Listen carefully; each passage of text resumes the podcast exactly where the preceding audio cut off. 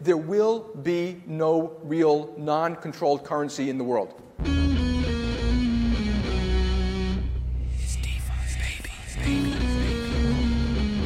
We're coming for you, Banks. Bitcoin is punk rock. Deal with it. You split, we bankrupt you. Do you use Lightning wallets to pay for things or not? No. Bitcoin Cash would be seen as more of a threat to the United States hegemony than Bitcoin. Miles Town, what's your favorite kind of money? Bitcoin Cash. Hello and welcome back to the Bitcoin Cash podcast. Following Bitcoin Cash on its rise to global reserve currency, this is episode number 47 the UST, or I guess Luna, depegging, cryptocalypse, and humanitarian Bitcoin featuring Jenny. Today is Sunday, the 15th of May, 2022. I'm your host, Jeremy. Same as always, Jet is doing the producing, and today uh, we have a very special guest, an Aussie expatriate, a Bitcoiner, and obviously humanitarian who's here to tell us all about how Bitcoin is going to save the people of the world. So, Jenny, welcome to the show. Uh, glad to have you and Thanks, introduce Jeremy. yourself. How did you get Yeah. into Bitcoin?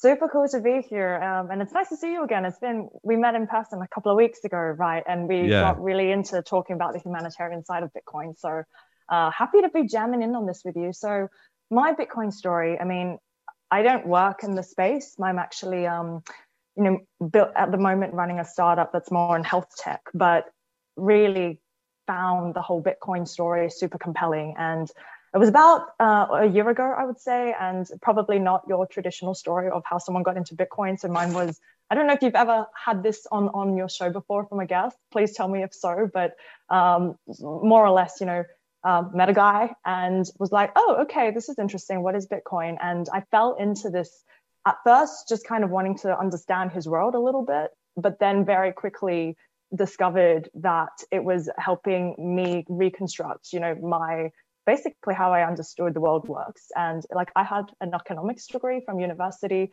um, but even through that whole process, I think I learned more going down the Bitcoin rabbit hole about how you know how the world economy, how geopolitics and everything works. Um, from yeah, going down the Bitcoin rabbit hole, and then there's the side about the humanitarian promise of Bitcoin, which I think is the a very interesting angle that we don't necessarily talk about as much in the West. And so very keen to jam in on that one with you. Mm. Yeah, well, I think, I mean, you say it's sort of uh, non traditional or, or whatever. I mean, there's certainly an element. I think it's n- not an uncommon story, basically, especially for Mm. women to have been introduced like by a guy just because the early parts of the community were just Yeah. overwhelmingly male. That's just Yeah. literally how it went. It's at the intersection of so many things which are m- sort of male dominated demographically, right? So, Yeah, for sure. um, If you were a part of the- finance, Exactly. Yeah. Or like computer on science, right those gambling. certain forums back in 2011, 2013. And then I, I think, I mean, you know the history of this much better than me, but there um, comes a point where, you know, now it's like people going in on this and discovering that it's not just about um, getting rich and it's not just about different tokens and different currencies, but there is a whole other side to this Yeah. that is much more about like what is the vision of society that we could uh, build towards. And I think in a way, I do think that story resonates more with women than the kind of, you know, which coin and, and maybe even getting really technical.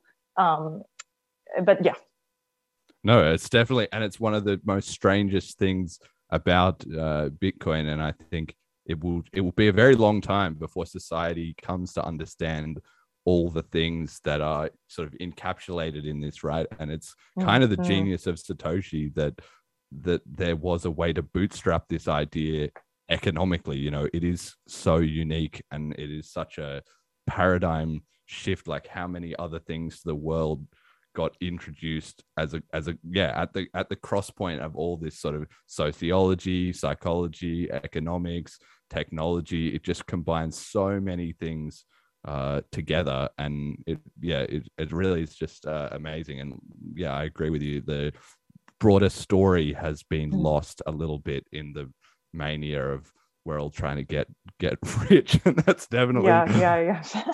definitely something we'll we'll touch on Uh, Absolutely, today. yes. There's a great analogy here of, um, by Alex Gladstein around the Trojan horse, which I'm sure we'll get to. Which is, you know, we can get rich at the same time as uh, encouraging this tool for freedom. Exactly. Greed is good. Yeah, yeah, right. Maybe. Uh, Deployed you know? in, in useful ways, it, it absolutely right is a very um, powerful incentive.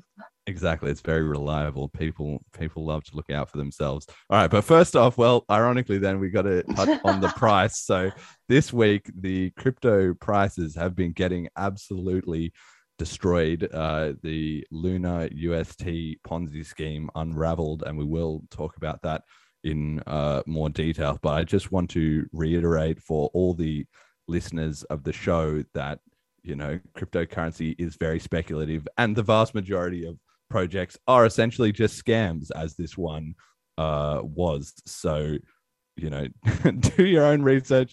Don't invest more than you can afford to lose. And if you need, you know, I'm sorry if you've lost a lot of money in in in UST. Um, really, you know, that's that's just horrible. But uh, Jet and I did an episode about with some bear market advice tips that also had some advice, and we'll we'll link to that episode so people who are like, wow, or even if it didn't, you know, impact them directly, but at least everybody else has got a secondhand view of like things can go south pretty uh pretty quickly, and you want to have a have a plan for that. Anyway, we, we will talk about that. But USD two hundred and five dollars per BCH uh, at the moment, and one BTC buys 146 BCH. So definitely not doing uh, good there. But what do you know? You can't do much about that. So Jenny, everyone on the show gets to talk about the price, and obviously, like you say, maybe price is not the most interesting thing, or as Roger Ver would say, the it's the least interesting thing about Mm. Bitcoin, but everybody is still impacted by the by the price in some sense. How do you handle the sort of volatility and the investing aspect? And do you Mm. speculate in multiple coins, or do you have like you know favorites? Do you go hodling for the long term? How how do you handle like the actual financial aspects of, of crypto? Yeah, really interesting question. Um, I like to keep my life simple in this regard. So I'm pretty much a maximalist. Uh, it's for me, Bitcoin on a long term horizon. It is very tempting to get in on a lot of these different coins. And I think when I first started, um, I certainly, you know, looked around, read around a little bit.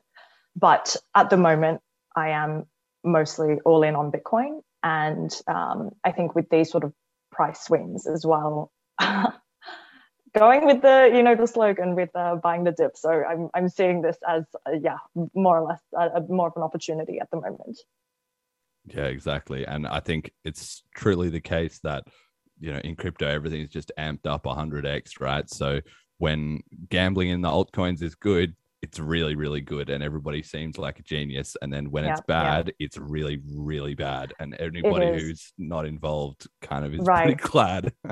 and i was told this even um, you know from the very beginning that uh, you will go through it at some point if you've been in, in the space long enough that you'll experience one of these where you know you'll dabble and maybe you'll be burned and then you know you'll you'll you'll learn your lesson. Um, and i think even with this with what happened this week i mean i think it drew into my mind at least you know some of the things that i didn't even question like stable coins which thought were totally safe usdt usdc etc and suddenly now you realize okay well what does a peg actually mean? Just because uh, you know the currency is coin a coin is called it's you know a perfect peg doesn't actually necessarily guarantee anything. And so um, i think there are different sort of illusions of security that people come into this have. And it's it takes events like this to remind you that there is a lot of risk still involved. We even with bitcoin i know that there's a a lot of dialogue around the inevitability of Bitcoin. But at the end of the day, um, you know, talking to some of these core developers, listening to you know what, what people talk about, it's a technology. It is highly unlikely uh, that you know this thing is going to work out in exactly the way that we say it will, and that this is going to hold true over the course of time. So I think just having that kind of awareness of what we're dealing with here like nothing is inevitable um, don't get too comfortable if you're going to play with these different coins you should expect at some point one of them you know might uh, something like this might happen right Yeah, and it could just blow up. And definitely, yeah. I mean, if you still have some faith in uh, USDT, I'm gonna have to link you to the CoffeeZilla documentary where he goes into a bit of that, and just that's a giant. I, I took scheme. out all my USDT this week. that's good. That's good. All right. Well, at least some yeah. some some good c- comes out of these uh, scenarios, and that that is that is the classic cryptocurrency uh, experience, the trial by Mm. fire. You know. exactly. Yeah. Do you mind if I hop in and ask a question real quick? Go ahead. So you had mentioned that there, like, there's still this massive risk, and we don't know if it's gonna end up how we kind of expect it to end up. But what do you think uh, the end goal is for you? The end goal. Do you mean in terms of my um, where I want this to go? And Yeah, like your experience with on. cryptocurrency. What would you like, yeah. like, your day to day involvement with crypto to look like? Mm. I mean, again, to just to keep it simple, I think I would like to see a world where Bitcoin, of course, rises to more prominence. That this is something that a lot of people around the world have access to. That it provides an alternative form of, uh, let's just say, it's a store of value um, that is uncensorable, and we'll get into some of this stuff. For me, you know, it would be holding like a vast chunk of my um, my personal wealth, personal property in Bitcoin, and just kind of being comfortable with that. I think it would be. I mean, I'm not of the band camp that says that this is the only thing. Like most maxis will say, you know, it's Bitcoin or nothing. I, I don't think I'm quite there. I think there is probably space for other use cases that we might not have fully seen proof of yet. So I'm totally open to that being the case. And if there's anything compelling there, then sure, maybe I will, you know, I'll enter that space. Uh, but for me, I don't think that a lot of these, you know, all of these coins at, at some point in the future, I think we'll see, um, at least they won't rise to sort of prominence that we see them do now. Okay. yeah there's a lot to be said and it's a very it's a very fine uh discussion when it comes to this because i'm sort of of the opinion on you know and have been uh explaining it sort of slowly on the show i guess that you know crypto is basically a winner take most kind of phenomenon right so saying there's only going to be one coin and everything else is going to be obliterated is obviously wrong because there's always going to be you know experimentation around the edges and stuff but on the other hand money is probably you know the strongest network effect Yeah. in the world uh you know because once two people are trading something it takes a lot as the whole history of crypto has Yeah. To get them to switch to to something else because first you got to break it on one end then you got to break it on the other end and then that's got to you know ripple through the whole economy just with great pain at Mm. every single step right? So the people often are confused when they come to cryptocurrency and they find that cryptocurrency is super tribal right? That people are very you know set on their coin or some other coin but it's actually very logical because uh, not only are people financially invested in their coin and often emotionally invested, and sometimes their careers or other things are Mm, also invested. mm. So there's a ton of investment. But on top of that, everybody in crypto does somewhat understand that there is, uh, you know, a, a trade off. Like Mm. you can't.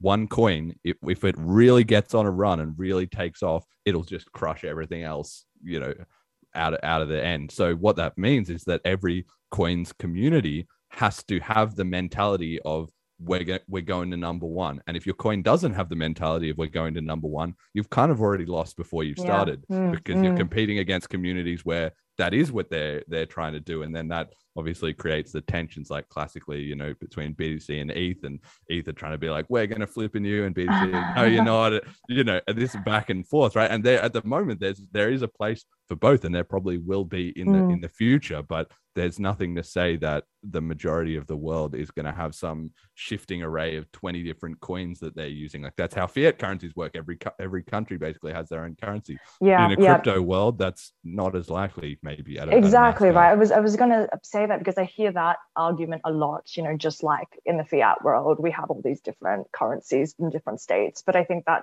is exactly the point which is that those fiat currencies exist in different forms because they're so linked to the state.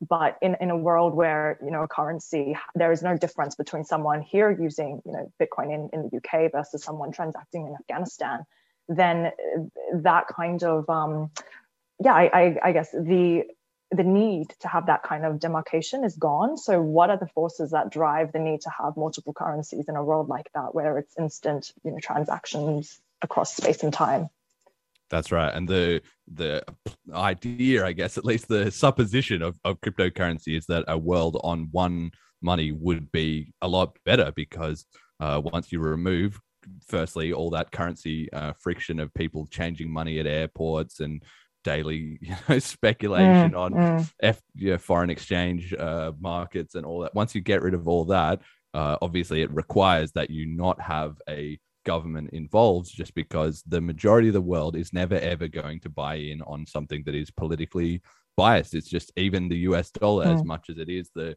global reserve currency and all that at the moment, you still don't have, you know, Russia and China are not going to agree to use that as the money because they know the the USD has their finger on the on the button, right? They're going to obviously have their alternatives, and there's no world in which the all seven billion people are going to be aligned enough to agree on something unless that thing is is neutral, right? Like I guess Mm, like the mm. internet or or something like that has to be something truly Yeah, that doesn't yeah.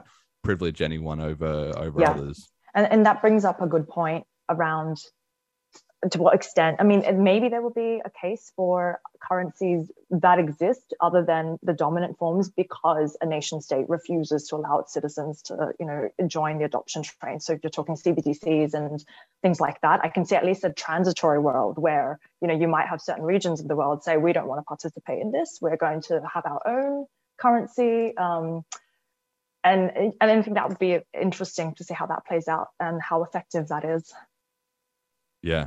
I mean, I yeah, I'm sort of of the view that people people overestimate the risk of that, I think, because the reality is that yeah, the strong network of effect of money cuts both ways. So when it's small, it's very hard to get going, but then once it's big, it's very hard to deny. And uh, certain countries can't ban Bitcoin or ban crypto in so much as they can ban themselves. So if you want to be banned off Bitcoin and trying to like lock off all Yeah. your citizens, or you know you want to be the North Korea of crypto or whatever, well, good luck with that. As the rest of the world is just trading it and everybody's loving it and having a great time and setting aside all the Yeah. Ponzi scheming stuff that we talked about. Once you get real trade, real commerce happening in cryptocurrency, then that actually does generate like a positive sum uh, effect of people c- cooperating at scale. And that's just going to be amazing. And anybody who doesn't want to be involved is, is just going to be left out. And that's a crucial uh, understanding that people need to have when they when they flick onto cryptocurrency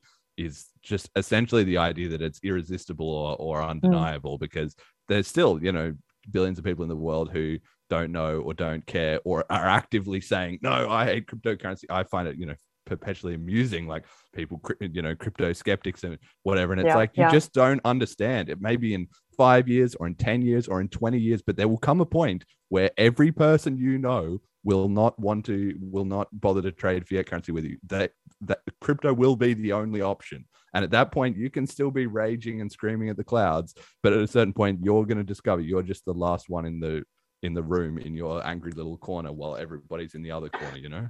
Yeah, you won't have a choice, um, and that goes to sort of the remnant idea, which we will get into later. Absolutely. All right. Well, let's crack on so we can get on to some of these main topics. Just quickly, we check in every week on the uh, stats of the transactions. So uh, BTC still capped at about 300K as it has been for the last five years, not really doing anything exciting there. BCH has been slowly uh, ticking up, been uh, hitting the in the 55 to 60K range. So you'd love to see that and also then the sent in USD for BTC has been going nuts, which I would personally say is actually quite bearish um, because when there's a lot of activity on the chain, that means everybody's getting excited, and that's either for a good or a bad reason, right? So either the price is skyrocketing as everybody tries to pump more and more money around, or they uh, are kind of throwing money around because they're prepping to to kind of sell out. So the fact that we're not in a big moment of media excitement and euphoria and everything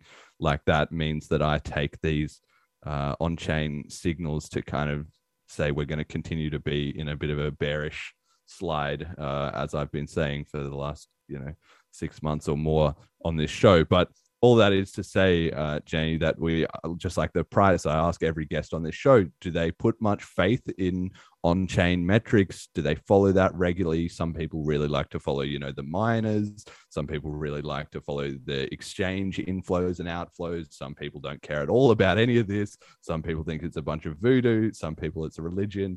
Uh, where do you stand on kind of crypto analytics like this? Yeah, no, I think it's super cool. I, I personally don't follow it, but I sometimes get the, you know, really high level synthesized views of this stuff. And I think it is relevant, but um, no, I don't have a lot to comment on.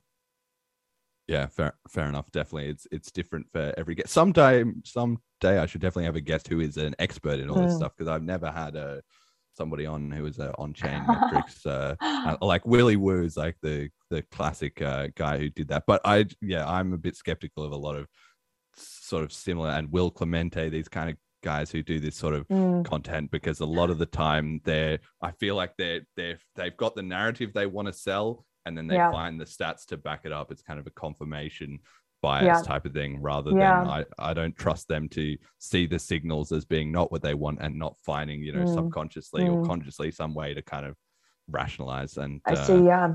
So I, I, do. I mean, I've I've looked at some of the reports from um, Arcane and also um, Ark Invest, um, where what I'm interested in more is what the on-chain analysis is, is saying about people's behaviors and who is coming in and out. So the fact that you know I can't remember the exact percentage now, but there's a huge chunk of people whose you know bitcoins have not moved in 18 plus months right? So that you have this sort of body of people who are probably characterized as just you know holding for the long term. And then also, what are what does it say about institutional money coming in? Is that part of the reason why you're seeing much more of this like correlation between crypto and like classic um, the stock market these days, where in the past there was less of that sort of parallel. So I think that sort of stuff is interesting to the extent that you can gauge those insights from what's happening. Yeah, that's a good point, actually. That on chain metrics do, there's a bit of a spectrum because there is, on one hand, things like coin days destroyed, which is uh, how long Yeah. since you last moved the, the coins, right? And also on chain fees are quite hard to fake, right? Because if you want to be faking, you know, that you're spending all this money on chain fees, well, you're literally costing yourself money to do it, right? Nobody thinks that Ethereum is faking the amount of on chain, but you know, millions and millions of dollars of fees every day because who a you know that's just a price too high to pay to fake it. It's an unfakeable signal which i guess is sort of you know proof of work. That's the whole idea behind uh, some of this stuff.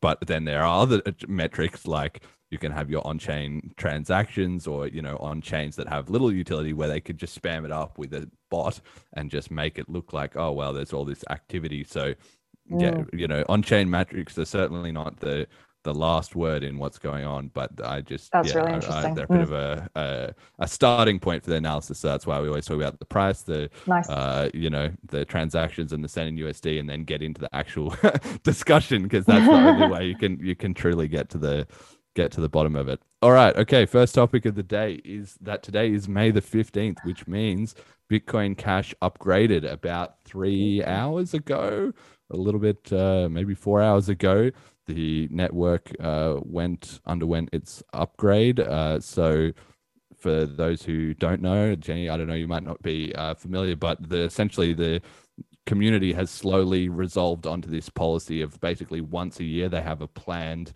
hard fork upgrade, and the idea is that you have basically the first six months or even before that of the year to you know hash out okay we want to have these upgrades everybody's got to agree on it you know it's all decentralized and messy as cryptocurrency Mhm. classically is uh, and then by about six months uh, before the the fork, which is in May today, um, then you know things all kind of lock in, and it gives time for the exchanges to upgrade, the node software to upgrade, uh, you know all the different parts of the ecosystem to get on board. If anybody has any last minute objections, they can sort of raise it, and all that sort of stuff, right? So because BCH has had a huge traumatic time with its upgrades being the most chain split crypto in history by a long Mm. way with the three chain splits all of which were essentially hostile forks right none of none of it was very um you know uh friendly uh, this process has been very hard won. But this year, it seems to have gone swimmingly, and as it seems to have been since the end of the last fork in uh, at the end of 2020. And yeah, it just it went great. So the network now supports native introspection, which is this idea of allowing transactions to query about themselves, who spent it, and that kind of thing. Uh, very similar to the CTV drama that is going on in BTC um, right now, but obviously it's already in on uh, BCH and everybody's uh, mm. confident in it, uh, and bigger integers as well. So um, the limits on, for instance, if you had a certain apps and you were trying to make scripts, you know, you could maybe only make them sized up to, you know, 10 BCH size because the amount of bytes in the transaction would only allow a certain amount. And you had to have all these workarounds for the lack of native introspection and so on. Um, but now you have, uh, now you just have bigger integers up to 64 bytes or 64, 64 bits, must be 64 bits, I think. Um, so, that you know that's all that's all fine. And there was a stream that satoshi's angels uh, ran earlier today. It was really great. Uh, it's linked there on the slide. I recommend anyone who's interested in bch to go and check it out. There was a great array of different people. Roger ver was on it uh, for a bit um, mark falzon made an announcement of a bitcoin cash 2022 conference uh, is going to be in November in St. Martin. And then you had Rolando Brison, who's one of the ministers in the government of St. Martin. And he's, you know, accepting BCH for his salary and everything. And it's all spreading around the island. So he was on board and coordinating that. You had uh, Kim Dotcom, who I've previously criticized a bit on the show and still will for he's announced that he's going to be delivering these great applications, but then he has sort of not delivered on his schedule. Well, he gave a bit of an update and he said he's got these two um, projects. He's got one called Cash Rain, which he says is going to let people basically mass airdrop uh, BCH to people. So if you're a streamer or whatever, you can give you know everyone on your stream five dollars of BCH. That kind of idea. Uh, and there was another one which was about um, it's like profiting off of files. So the idea was that if you are a artist and you make a song, you can uh, collaborate with somebody else. You make this song, right? And then you put it out and you set, okay, I'm going to make, uh, you know, the royalty scheme, you know, 50% to me, 30% to my collaborator, and 20% to the promoters. And then promoters can come along sort of permissionlessly without your involvement and uh, put their own wallet address in somehow and then you know spread it off guys check out this new mm. single from justin bieber or whatever and then uh, when people buy it via their referral link essentially then the money is just going on chain you know to you to your collaborator and to the um, promoter as well so this kind of economic incentive. It'll be interesting. Obviously, he hasn't mm. delivered yet, so I'll give him more props if he actually drops it and it all works as promised. But apparently, there was you know beta testing and stuff uh, going on, and you know, I mean, it sounds great because if anything, that's where BCH has has struggled has been in the, the both the marketing side and the uh, commercial utility side. Like the technology is actually very solid, and so is also is the community mm-hmm. very resilient, very long standing. Um, so all those parts are quite uh, strong. The merchant adoption also, you know, pretty good relative to other cryptos, but those incentives uh, driving, you know, the the currency to new users have have been a bit lacking. And yeah, there was anyway, there was even more announcements and different like great stuff. So yeah, people very can, uh, interesting. Uh, check that out. Yeah, I, I, I have a question yeah. here, if I can. I could. Yeah, I'm genuinely ahead. quite curious. You know, between Bitcoin and Bitcoin Cash, where do yep. you see more? And maybe you're a bit biased on this, but where do you yeah, see of more of the the innovation and the sort of you know upgrades and so on happening?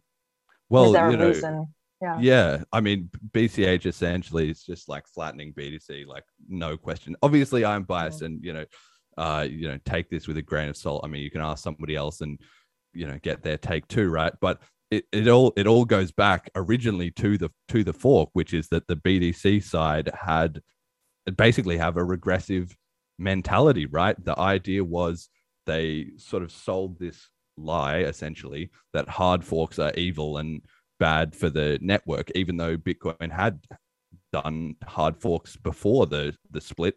You know, with Satoshi did some and Gavin did some, and it was all fine. That's just how a cryptocurrency upgrades, and instead they repackaged everything with it's this part is not exactly a lie. It is it is true it is true in some sense that stability has value, right? That if it's reliable, if it's not changing, then people can put more faith in it, right? Because they know in 20 years, Bitcoin BTC is still going to be Bitcoin BTC, and Ethereum is going to be, uh, you know, who knows what, right? So you can't have that uh, stability and reliability over mm.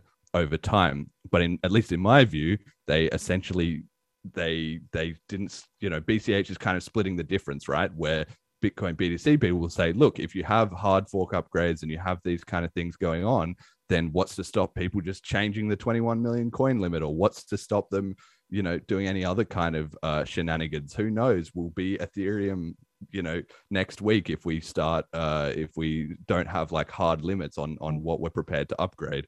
Uh, whereas that's that's not really true because the BCH community does do updates and they do add things and they do change things. But on the other hand, anything like changing the 21 million limit or you know trying to mm. add in more custodians or more like backdoors or whatever is going to get instantly wrecked by the community and that's been proven because there has literally been three separate cryptocurrency teams which have all been told to fork off because the BCH community said we're not having that right they didn't want uh, mm. small blocks like BTC they didn't want Craig Wright and his you know shenanigans with BSV, and they didn't want uh, Amaury putting in a dev tax uh, with eCash, and so all those they're all out, and the BCH community is still just chugging along with the with the white paper. So having an idea that we're never going to upgrade anything just means you're you're guaranteed to get flattened in the in the long run, um, basically because you know the only constant is is change and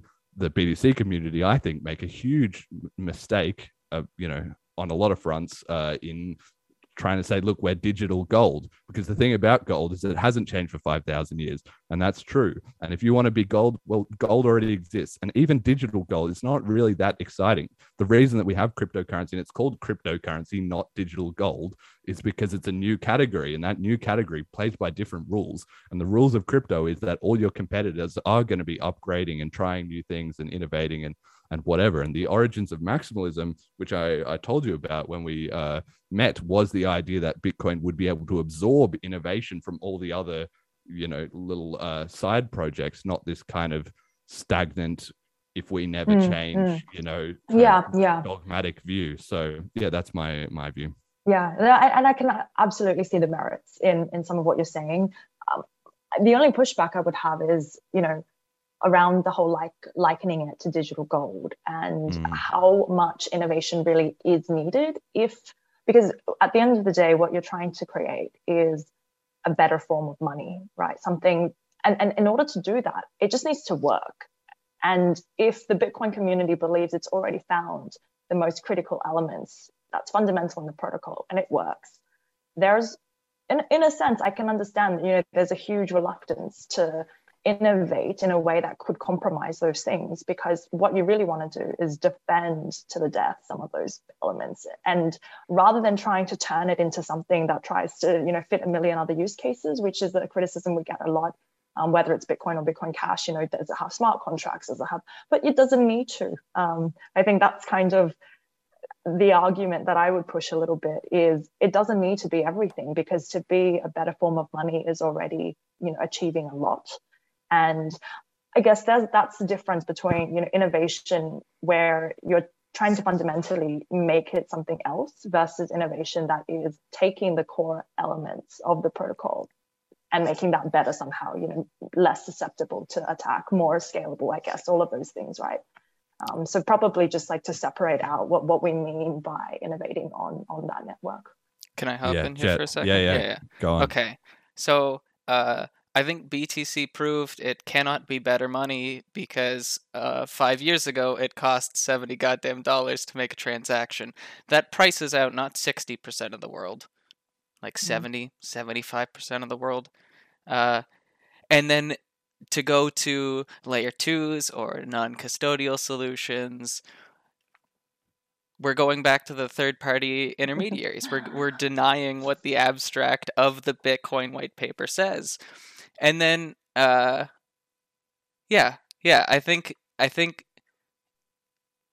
I, I mean, I haven't looked into this myself, but just the math of like, mm. if mm-hmm. we wanted to onboard everyone to Lightning Network, uh, even the, like even their own white paper says they need over gigabyte blocks, like they need multiple gigabyte. 133 megabytes. You basically need 133 megabyte blocks on Lightning Network if o- the only thing is opening channels from here for the next, you know, 50 years or whatever it is. Like you with one megabyte blocks, it takes Mm. over 80 years. Like it's never going to ever happen. If that's with no channel closures, no disputes, no other side chains, no regular on transaction, nothing, right? Yeah, so, yeah. Mm, you know, mm. So, yeah, yeah, yeah. Definitely not saying that Lightning has fixed everything or that it doesn't have its own challenges. Um, Mm.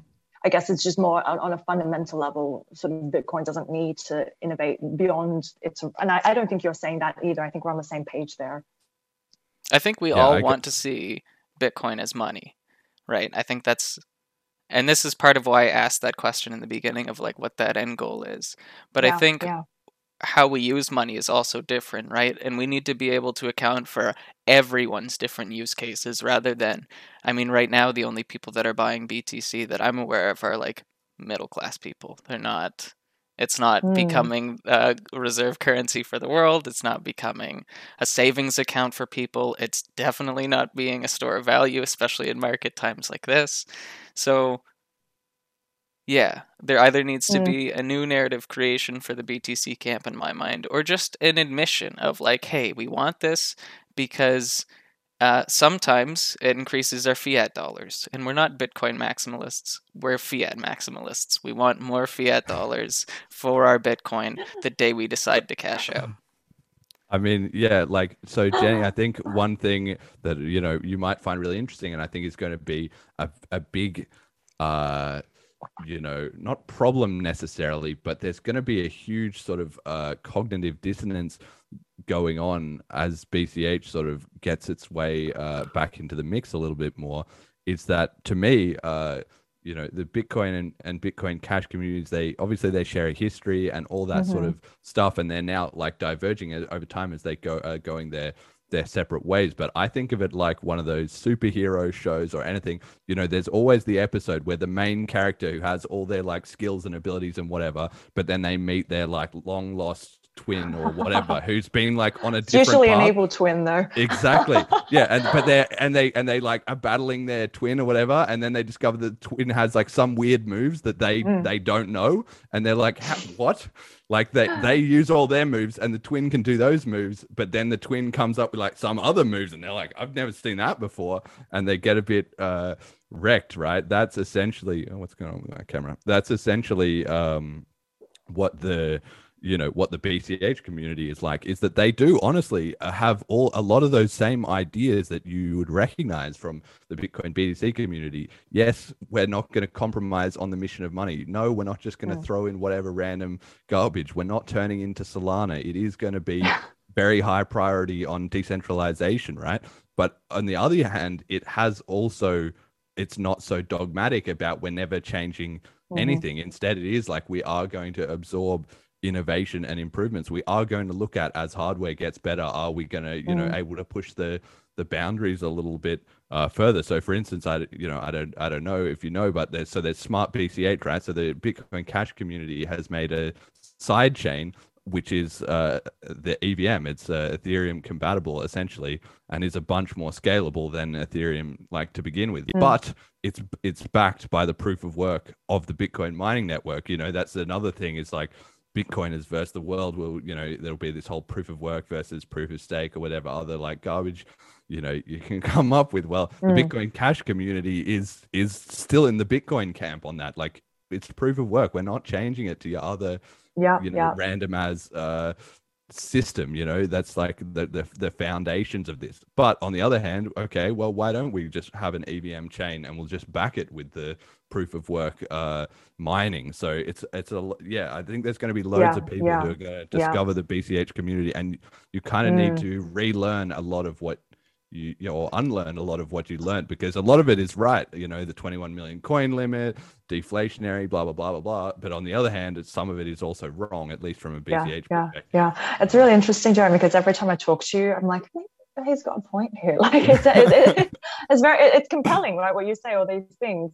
They, I mean, logically it all makes sense. But then I walk away and I look at just the current state of play. And as you referenced at the beginning, I mean, Bitcoin has just surpassed in visibility. It's in a lot of ways, it feels like the community feels this whole block size conversation has been settled. And, you know, where, where we found something, it's not perfect. Like Lightning, it has got its own problems, but people are focusing on the next problems to solve. And in a way, it's almost like, well, to what extent has that train already left the station? And, you know, I, I'm not saying it's impossible. Of course, like we have no idea what will happen.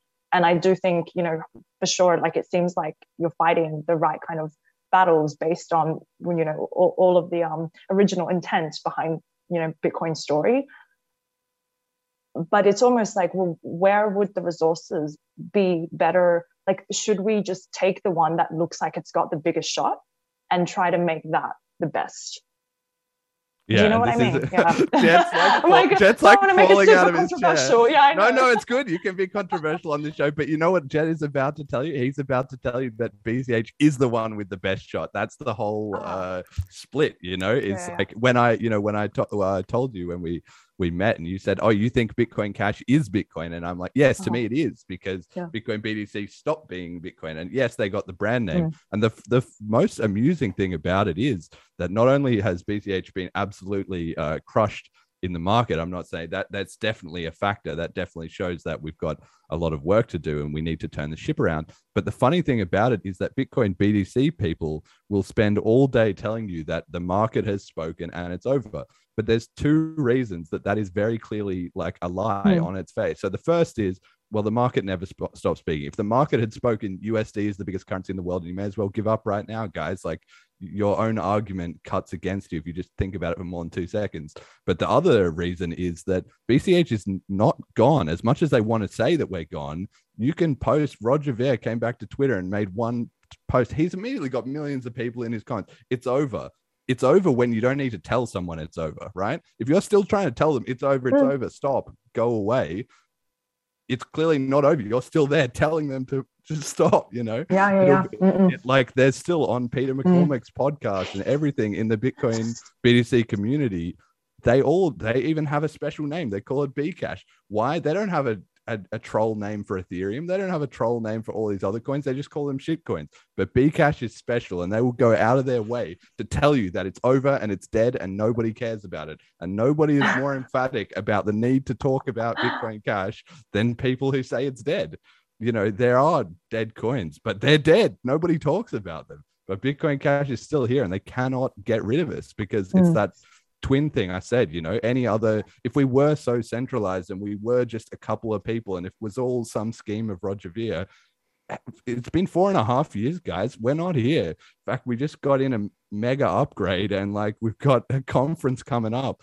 Explain Mm. that. Like that, that you can't. The only thing to do is to learn the history and how did things go down and yeah so yeah on and yeah so forth, you know? So I have an obligatory uh, Bitcoin will be cash uh, statement. Kind of be cash. go And for it and um, I would also I've I've made this argument a couple times recently uh, with Bitcoin maximalists, where um, I think that the market is fraudulent. I want USDT to absolutely collapse. I do not think the price of BTC would be able to sustain itself without new tethers being injected into the ecosystem. And we know that what since like 2020 that Tether uh, has lied to the SEC. They've never uh, been fully backed or, or commercially, um, you know, fully audited. They've never shown either their Q1 or you know people are excited for their Q2 uh, 2022 stuff, but it's we're, we're not going to see it for quite a long time. And even if they do release it, it probably won't be real numbers and this and that. And so like. I don't think the genuine price of BTC is actually more than like four grand, four and a half grand. I think even with all the community, it's um, largely made up of uh, bad market actors and commercial money. And uh, yeah, I think people thought Luna was bad. Oh man, you wait.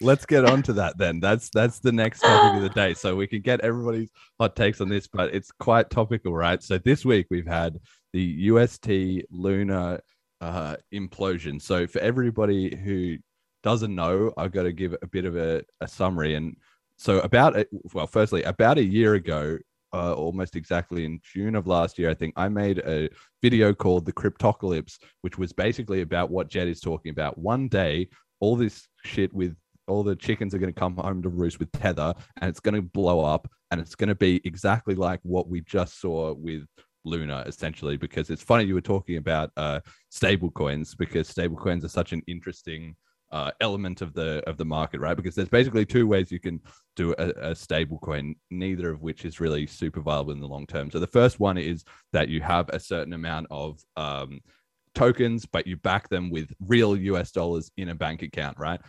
That's great and fine, but the obvious problem is you've introduced counterparty risk, which is that the person behind the the coin, you know, how do you make sure they still have the dollars that they say they do? And how does somebody not get their fingers in there and the usual shenanigans take place? And mm. it's a disaster like USDT is uh, right now. So that's one model. The other model is you say, okay, we're going to collateralize it with all this other uh, like stuff. But the question is, what are you going to collateralize it uh, with. So you can collateralize it with Bitcoin or you can over collateralize it. You can have 400% reserves or whatever. But at the end of the day, that always essentially means the whole coin is essentially speculating on something else, trying to sort of you know, like it doesn't make sense. Like the whole point of a stable coin is supposed to be stable and it's supposed to be redeemable for dollars. Ultimately, the only thing that has the value of one dollar is one dollar, right? Because even stable coins they fluctuate up and down because people on the downside either take in these uh, custodian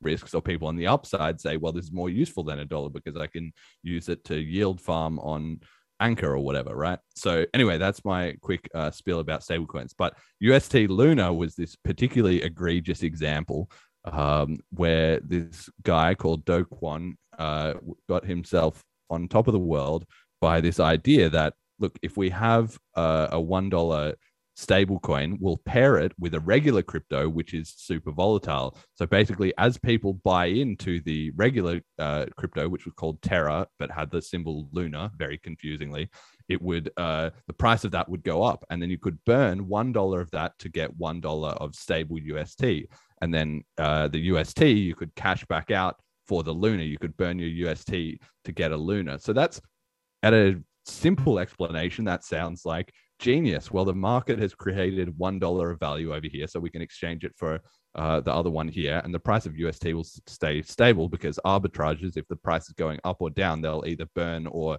create more UST to get it back to one dollar. It all seems great, right? But the problem is that the free market giving one dollar of value to the Luna tokens, there's no guarantee that that uh, is is maintained because as crypto uh, market caps prove there's a very big divergence between the actual amount of money something is worth under pressure and how much something is worth nominally, right? So if I make a new token, Jeremy token, and I give it a supply of 1 billion and then I sell it to Jet for $1, well, we've just created a billion dollar cryptocurrency. Took five seconds. The only problem is it's not like we can sustain a billion dollars of sales. In fact, the first person to sell is going to crash the price to zero. So Do Kwon thought he was a genius at making up this system, but really he just made a hyper accelerated Ponzi scheme that operated at twice the uh, like it it's self fulfilling, right? Because as people are buying uh, Luna to mint UST, that pumps the price of the Luna, which gets more people excited, and it just spirals up and up and up. But the exact same mechanism works on the way down, which is once people start cashing out of UST at the same time as they start selling the Luna, then it just gets worse and worse for everyone involved as the people at the end try and uh, keep get their you know get their money before it's all gone to zero. So we've seen this huge rise in Luna uh, token, which was over you know a hundred and something uh, dollars, and then on the May the fifth, it was eighty six dollars, and in the last you know week or so, uh, or in the week or so to May eleven, it just hit a cliff and it just fell down to 0.01 cent. So the whole thing just went completely bust. And anybody who was paying attention to my channel, hopefully you would have got out ahead of time because I was on a podcast with Joel Valenzuela two or three days before it happened, calling this out as a massive Ponzi scheme. So hopefully anybody who listened to that um, would be okay. But one interesting wrinkle uh, to the the story before I get uh, Jenny and Jet's you know takes is that there was this element where Do Kwon, who's now feeling like he's the king of the world because his coin is going insane and he's getting really rich, thought, you know what, I'm going to make some mint moves and I'm going to back my token with uh, Bitcoin, BTC, which is obviously a, yet again another thing that if you think about it for more than two seconds makes no sense. If the stable uh, mechanic works why do you need it to be backed by anything? And if it doesn't work well then you've got bigger problems than whether or not you've got bitcoin btc to back and you're essentially turning the whole thing into a leverage bet on bitcoin but with also custodian risk similar to the way that michael saylor has turned microstrategy stock into a proxy with extra custodial risk bet on the price of uh, leveraged Bitcoin, right? So he purchased all this BTC to back the coin, but then once things started to fall apart, he of course had to sell them, which exacerbated the problem because that depressed the price of the whole crypto market, which is also bad for Luna and everything kind of came apart. And unfortunately, there's been multiple reports of of people who have killed themselves over this, basically because their entire net worth just went boom to zero. And it turns out that a lot of people in Luna didn't understand any of what I've just explained, and they had put their entire net worth on it, which was because of this thing called the Anchor Protocol, which was giving a 20% yield. Again, where did the money come from that? Well, it was just funded more Ponzi scheming. You're basically taking money from people who'd invested in Luna to pay themselves back out of their own money the yield returns and not be able to give them their principal back at the end. So it's just this huge disaster. And the whole thing about it is that we're going to end up with the same thing happening with Tether at some point. So I just want everybody on this who's listening to the show right now to be aware that at, at one day we're going to have that exact uh, same thing. But that's my uh, summary of all uh, what has happened. Jenny, what, what did you think of all of this? It's nuts. It's really, it's insane. But I mean, part of, you know, when you're saying all of this, part of me is thinking, how can you not smell the kind of Ponzi scheme nature of this? When even when you hear something like 20% yield, right? Like, where is that coming from? If it sounds too good to be true, there's probably something fishy going on.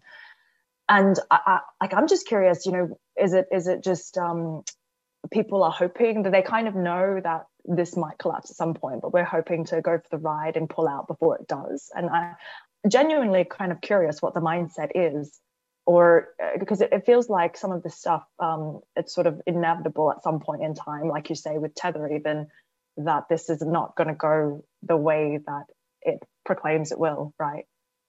Yeah, well, I think uh, I think a lot of the people who were invested were just naive. That's that's the first thing. But I think there's also just a heavy element of people want to believe their own story, and like mm. exactly like we were just talking about before with the BTC and BCH price, where the momentum is going is by itself convincing to a lot of people. Just because that seems to be what everybody's doing, well, they'll pile into it. So Luna was on this huge tear. It was up from the you know unknowns of the crypto market, and it got it was at number nine before it uh, got destroyed. Now, number nine on the crypto market cap is a lot of free marketing just by nature of being number nine. And people somehow people don't learn their lesson. Like just because it's in the top 10 on coin market cap does not mean it is in any way a solid project. Actually, it just means they're the best Ponzi scheme of this week. And anybody who's been around long enough sees the top 10 change over and over and over as coins like Luna get into the top mm. 10. You know, you can look at the top 10 from uh, 2017 or from 2015 or 2013 and you pretty quickly How get the idea. Left, right? yeah. Exactly. Bitcoin and Ethereum, they're real projects. XRP mm. is still real, but it's a scam. Uh, and you know, Bitcoin Cash, Litecoin, even Dogecoin, they've got at least some sort of solid back. Once again, mostly proof of work coins, right? With an actual network of miners, with devs, with a community, with all this, you know, stuff that you're not going to find in the latest uh, hype of the hype of the day. And just yeah, I got to kind of call him out a little bit here. Colin talks crypto, who I've been you know had some exchanges with uh, over our varying you know views on the market and it's he was you know mad celebrating oh look i've bought all this luna and it's rocketed up i told everyone it's this genius innovation mm. but really you just got to wait till the you know ponzi scheme comes undone and then you know he's been massively wrecked and uh, anybody who listened to his advice and who didn't get out first is also wrecked i mean this whole anchor thing was you had to like lock up your money for whatever it was like three weeks or something like that and that that just leaves you so exposed that even once things start to turn bad and everybody's rushing for the exit, you're just fucked. You can't you can't sell cryptographically, let alone you know if you can get the right market market price. So we're going to see more and more schemes of this, and this is why I'm skeptical of all uh, stable coins. The best one seems to be um, USDC. I still also have a lot of doubts about that, but that seems to be the most Mm. reliable one. And DAI is the best algorithmic one from my very limited understanding.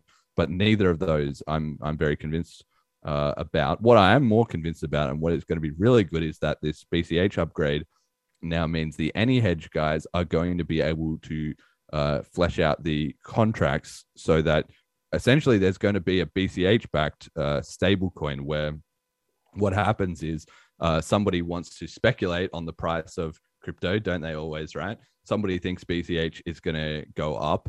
And so they are prepared to bet on that, like going long on an exchange. And somebody else wants to lock their value at a stable amount of money. They want a stable coin, right?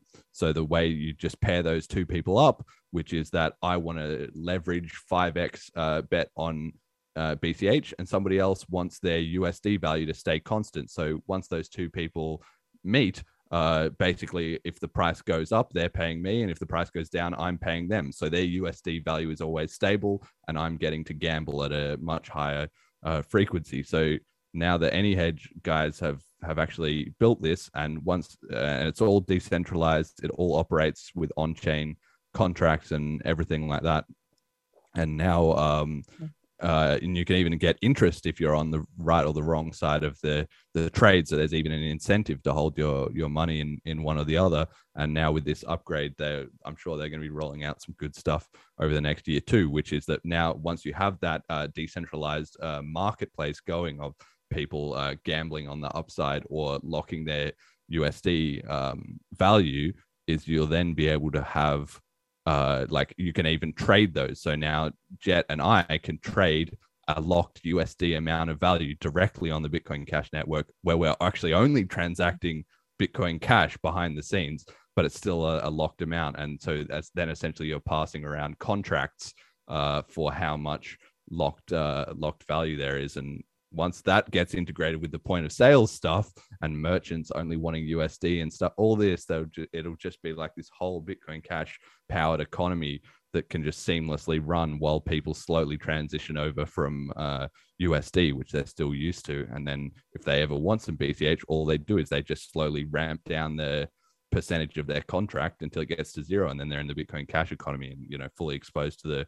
volatility but they can have 50% Mm. volatility or 30% or 100% it's it's up to them and all done trustlessly on chain no custodians nothing so that's going to be absolutely uh, mega Right, interesting. Hmm. all right cool next topic then i, I don't know unless you have anything more you want to say about that or uh, we can No, no, I think um, we don't ever want to talk about Luna again, probably. Yeah well cautionary Well, uh cautionary exactly. tale. Besides historical. sense, yeah. exactly historical reminder uh, yeah. to everyone. Exactly. All right bitcoin in el salvador. So i wanted to get your take on this because when we talked the other day you told me you'd been to el salvador and you'd seen how it was going and everything and uh, we, we didn't get much of a chance to really uh, talk through it and this is a, a perfect time to do it. And the specific uh, question you know that i want to put to you because i think you might be more of a neutral middle ground observer is that you uh, we've there's been reports of you know max keiser or peter mccormack or whoever goes to el salvador and says it's great. We're spreading adoption. Everyone's loving it. You know they're Mm. getting the idea financial freedom yada yada. They're basically talking their own Mhm. book and then on the other side the, you know people who are not as uh, invested in selling that narrative people like mark falzon did an excellent documentary the dark side of bitcoin in el salvador uh, the nudge and various other people who are more on this sort of Mm. community uh non-BTC side you know who are in like the the bitcoin cash or the dash community have gone over there to check it out and and give sort of their take and their take is often very very different which is like okay there is some you know it is starting to happen a little bit but there's also Mhm. a lot of problems obviously a lot of people don't really agree with how Nayib Bukele runs this country in the in the first place there's been anti-Bitcoin protests. People don't really understand, you know, what's happening or not happening. The wallet numbers are inflated because people just cashed out their thirty dollars that the government gave them for free and forgot about it. All of this stuff, right? It's very hard to get a sense of is there actually a good amount of uh, groundswell adoption. So you've been there. Tell us how was it?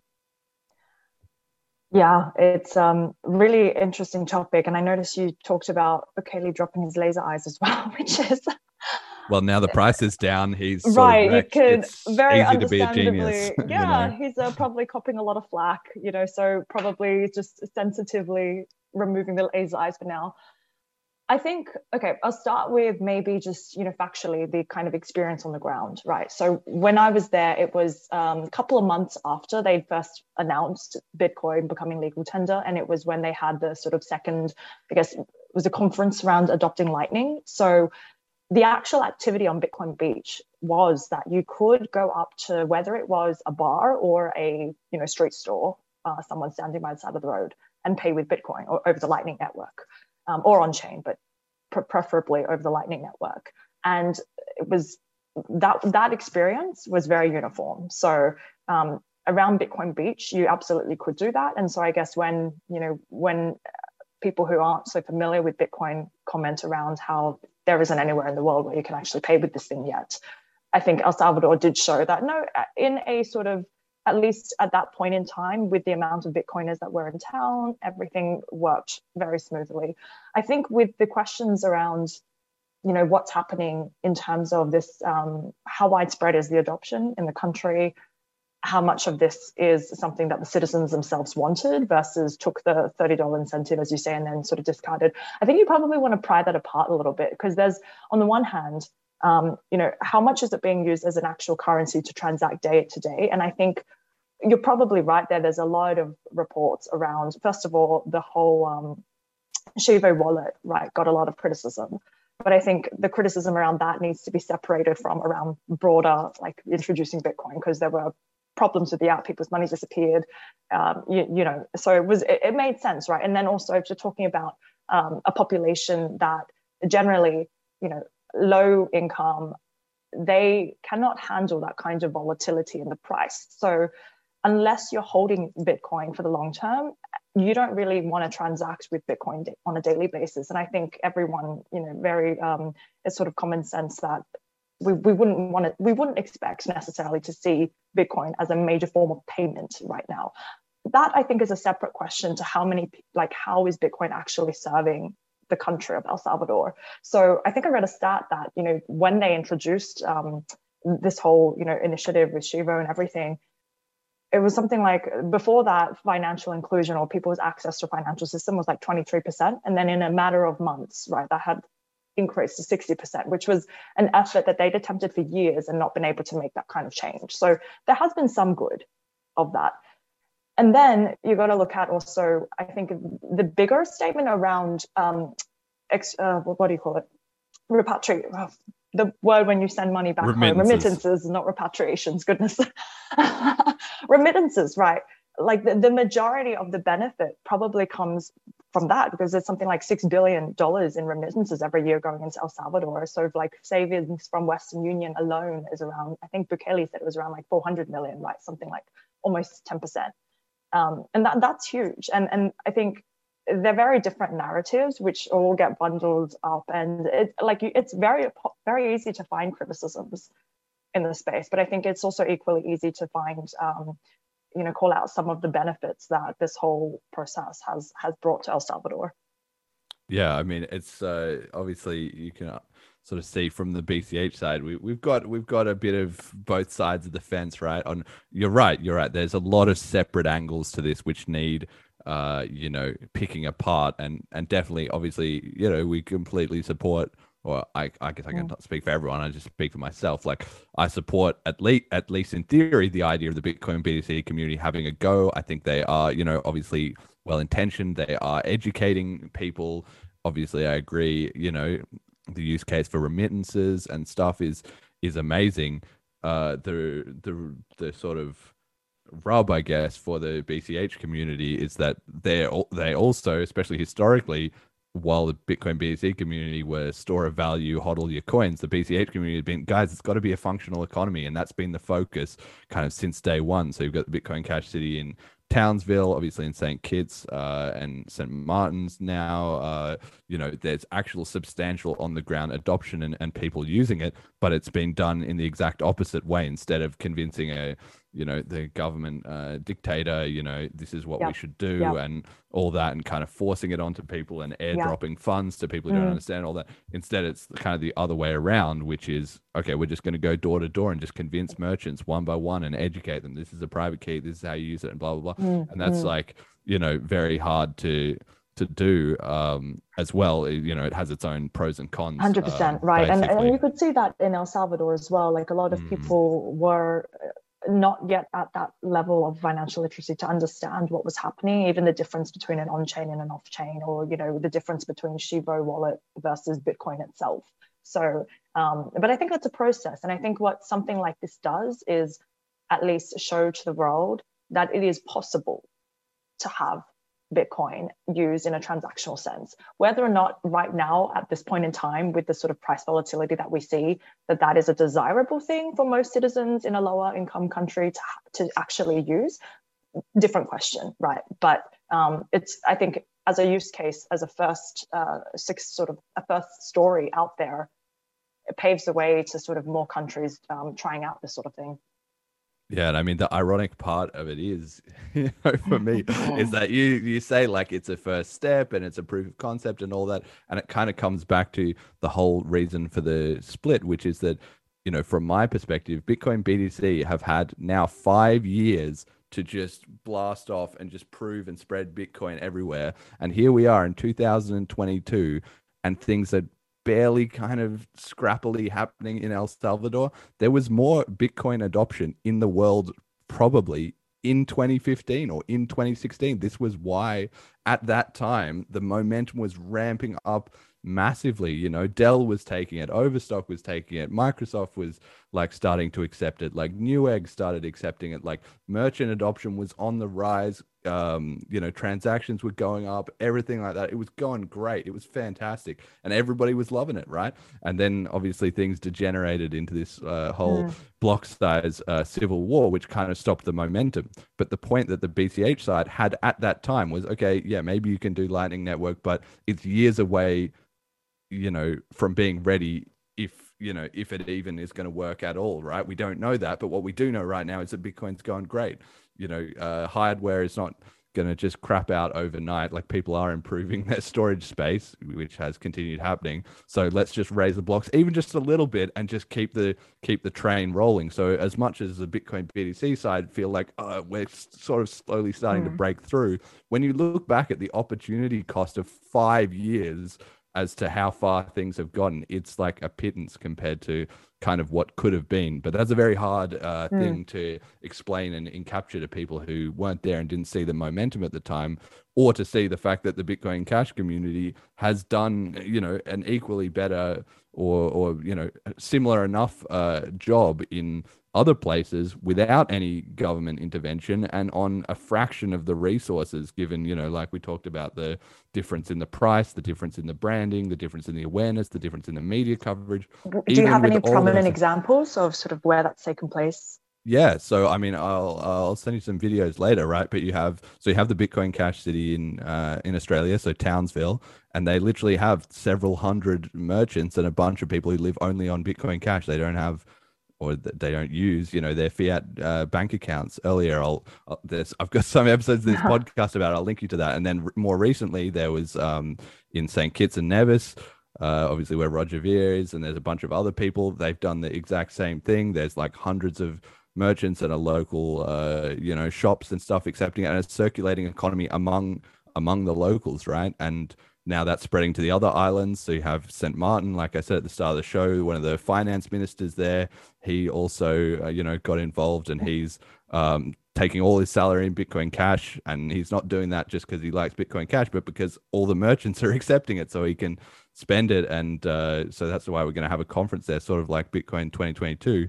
And ironically, now the Bitcoin Cash community is starting to kick it up a gear in Florida, where the BTC, uh, you know, 2022 conference was, because Mark Falzon, he was there and he asked and he found a bunch of local. They don't even accept Bitcoin, you know, in places around around the conference. So I think he's going to just do a bit of an end run and just set up a bunch of uh, merchants around there and build a little Bitcoin Cash economy. And by the time everyone comes back for next year, they're going to be like, wait, Bitcoin Cash is accepted everywhere, not uh, Bitcoin BTC. So I mean, like the and he's working with um, you know some of the local government and stuff because they want to spread crypto adoption, but the Bitcoin Cash community that that's their thing. They're on the ground. Actually, we want to create a peer-to-peer cash economy, right? There is none of this hodl store of value laser eyes we're all getting ri- that's there isn't any of that. People are like we got to actually it's a it's a economy. We got to make an economy work. So even being as under resourced as we are relatively speaking we're, we're still like making a, a practical dent but these things don't sort of get a lot of visibility which is part of the reason i started this podcast in the first place. But i, I will send you some uh you know yeah I, I think that at. were very interesting uh, um, use cases uh, sorry examples you've given here is it is bitcoin cash not susceptible to the same issue though of price volatility to have that as something you know predominantly an economy run on something like bitcoin cash It, i- it is, but there's there's two or three mitigating factors. So the first one is that the Bitcoin Cash community, because they are trying to make it work, they encounter those pain points much more acutely. Like so, obviously, as has been happened with this Lightning network and so on, right? It's easy if you're not trying to make an economy to say, oh, it generally goes up in the long term. Everyone hodl and and and, and Mm. we'll be fine. But the Bitcoin Cash community is seeing that pain and so they are like the AnyHedge stuff i was just telling you about they do have to proactively make and deliver working solutions to this stuff because people are complaining to their face about it.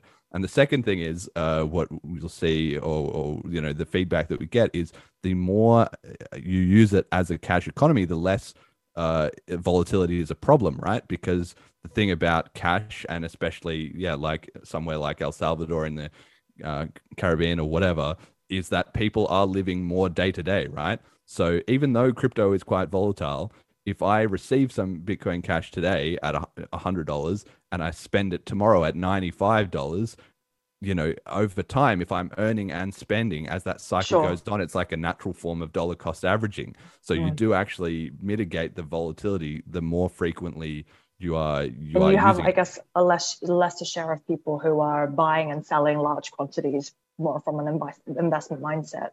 And you also have people that are less worried about the volatility because instead of sitting at home uh, watching the price go up and down panicked about is my money going to work or not? Instead they can see like okay the price has gone down a little bit today but i can spend it with this it's an account i can spend the money right? The reason the bitcoin btc community gets so uh, worked up about volatility is because they don't actually use it. So they're just crossing their fingers and praying that it's going to go to the moon one day or it's going to crash and they're all going to be wrecked right? Whereas if like how many bitcoin btc people have not made a single on-chain transaction in the lo- like we were talking about with those coins being like Mm. locked up sure some of that is big investors who are just playing the long game but there's also a portion of small investors who have no actual uh tangible touch with the network if the fees went to a thousand dollars overnight they wouldn't they wouldn't even notice because they're just in their Sure, yeah. zen, zen state right whereas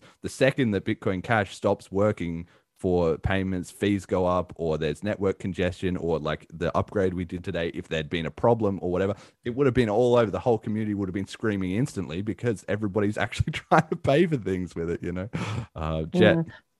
Yeah, Sorry. so uh, there have there's only been I think one or two occasions where I've ever sold um, BCH for uh, Canadian dollars, and that was in a situation where I uh, couldn't convince the person I was paying to accept Bitcoin Cash, and it was a large enough sum that I was like, "Come on."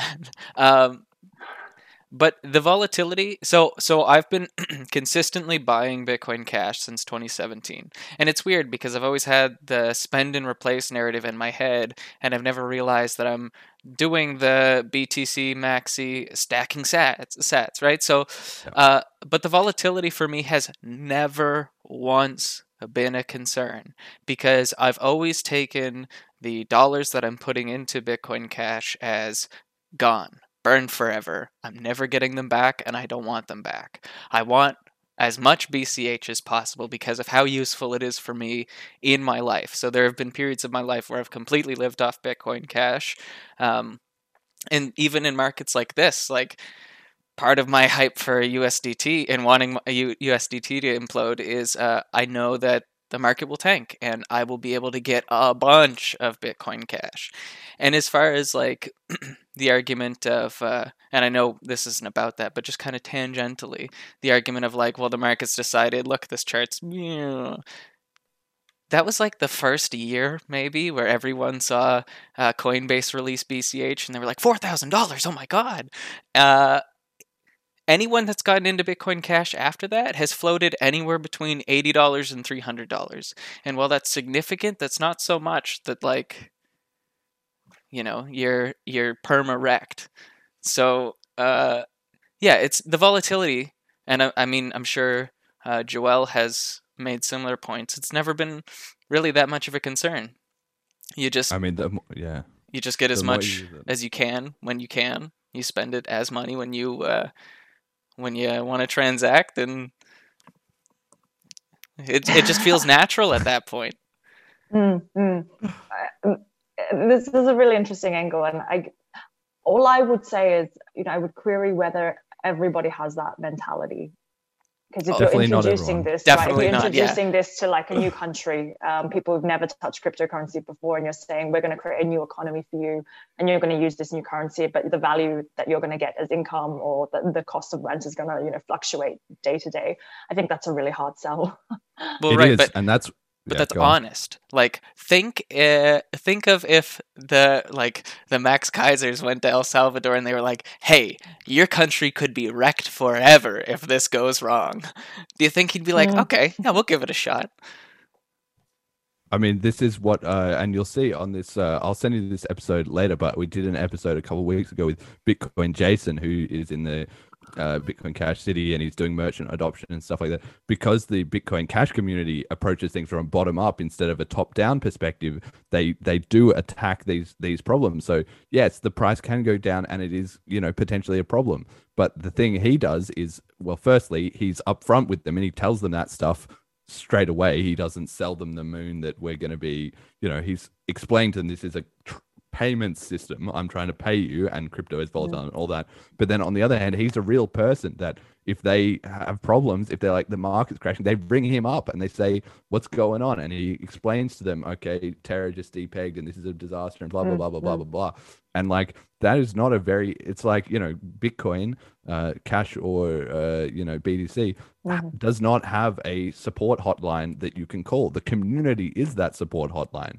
And the Bitcoin BTC support hotline is like full of like online weirdos with laser eyes that if anybody gets upset, they try and, you know, see what's going on and they just get told, you're an idiot, stack sats, hodl, you know, have fun staying poor. Like that's that's the uh-huh. Bitcoin BTC support line. The Bitcoin Cash support line is yeah, you know, maybe, you know, just make sure you buy in slowly over time. Are you still transacting with people? Yeah, it sucks. We're not going to, you know, there's there's an experiment. Maybe it works, maybe it doesn't. We're not trying to sell you that it's inevitable that you're going to be a millionaire in 10 years. We're trying to tell you today you can, Mhm. you know, join a new Yeah. economy.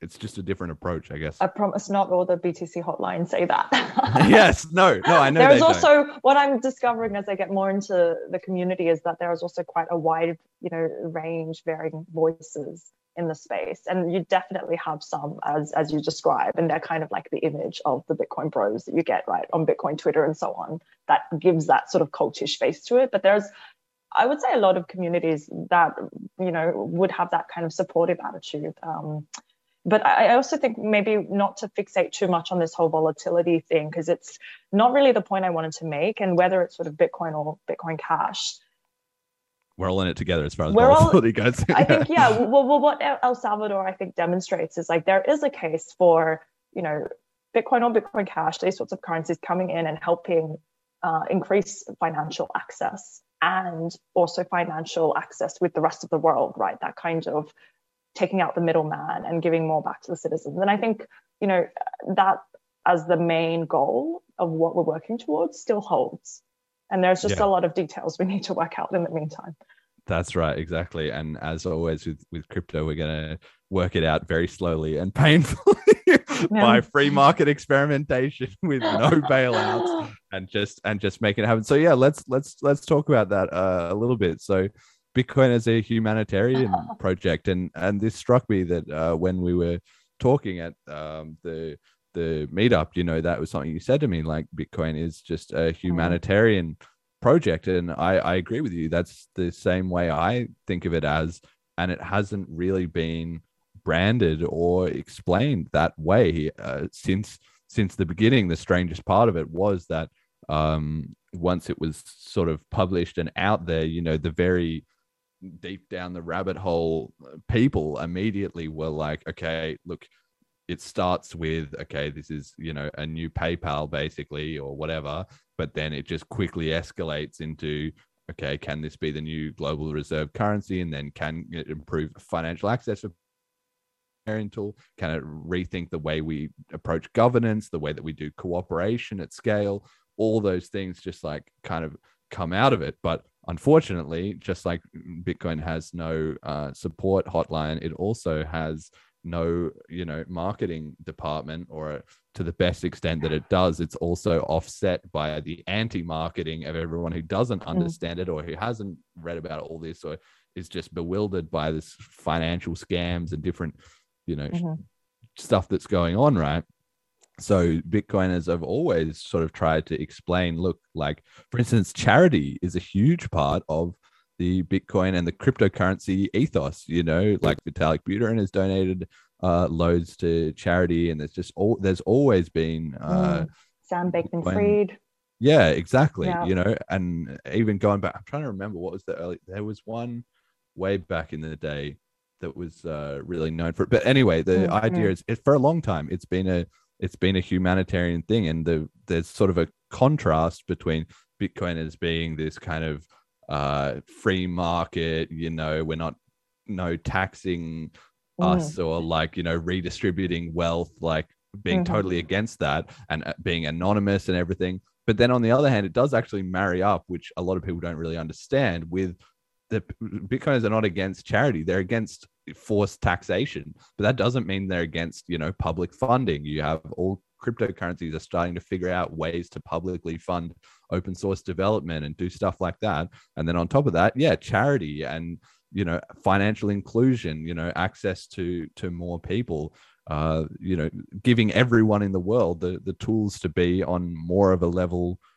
playing field you know? And that is a profound revolution in in human society and existence. It's just you have to explain that along with all of the you know financial parts of it and we we haven't done the best job of it so yeah give me give me your take about all Mhm. this this is like my favorite angle of Bitcoin, and I don't think we talk enough about it. I, I think the narrative that we hear much more, at least you know in the West, is this whole angle around it's a way to hedge and you know hedge against inflation. But what they're really saying there is protect the value of your property, you know your your money from being devalued or through some sort of government interference.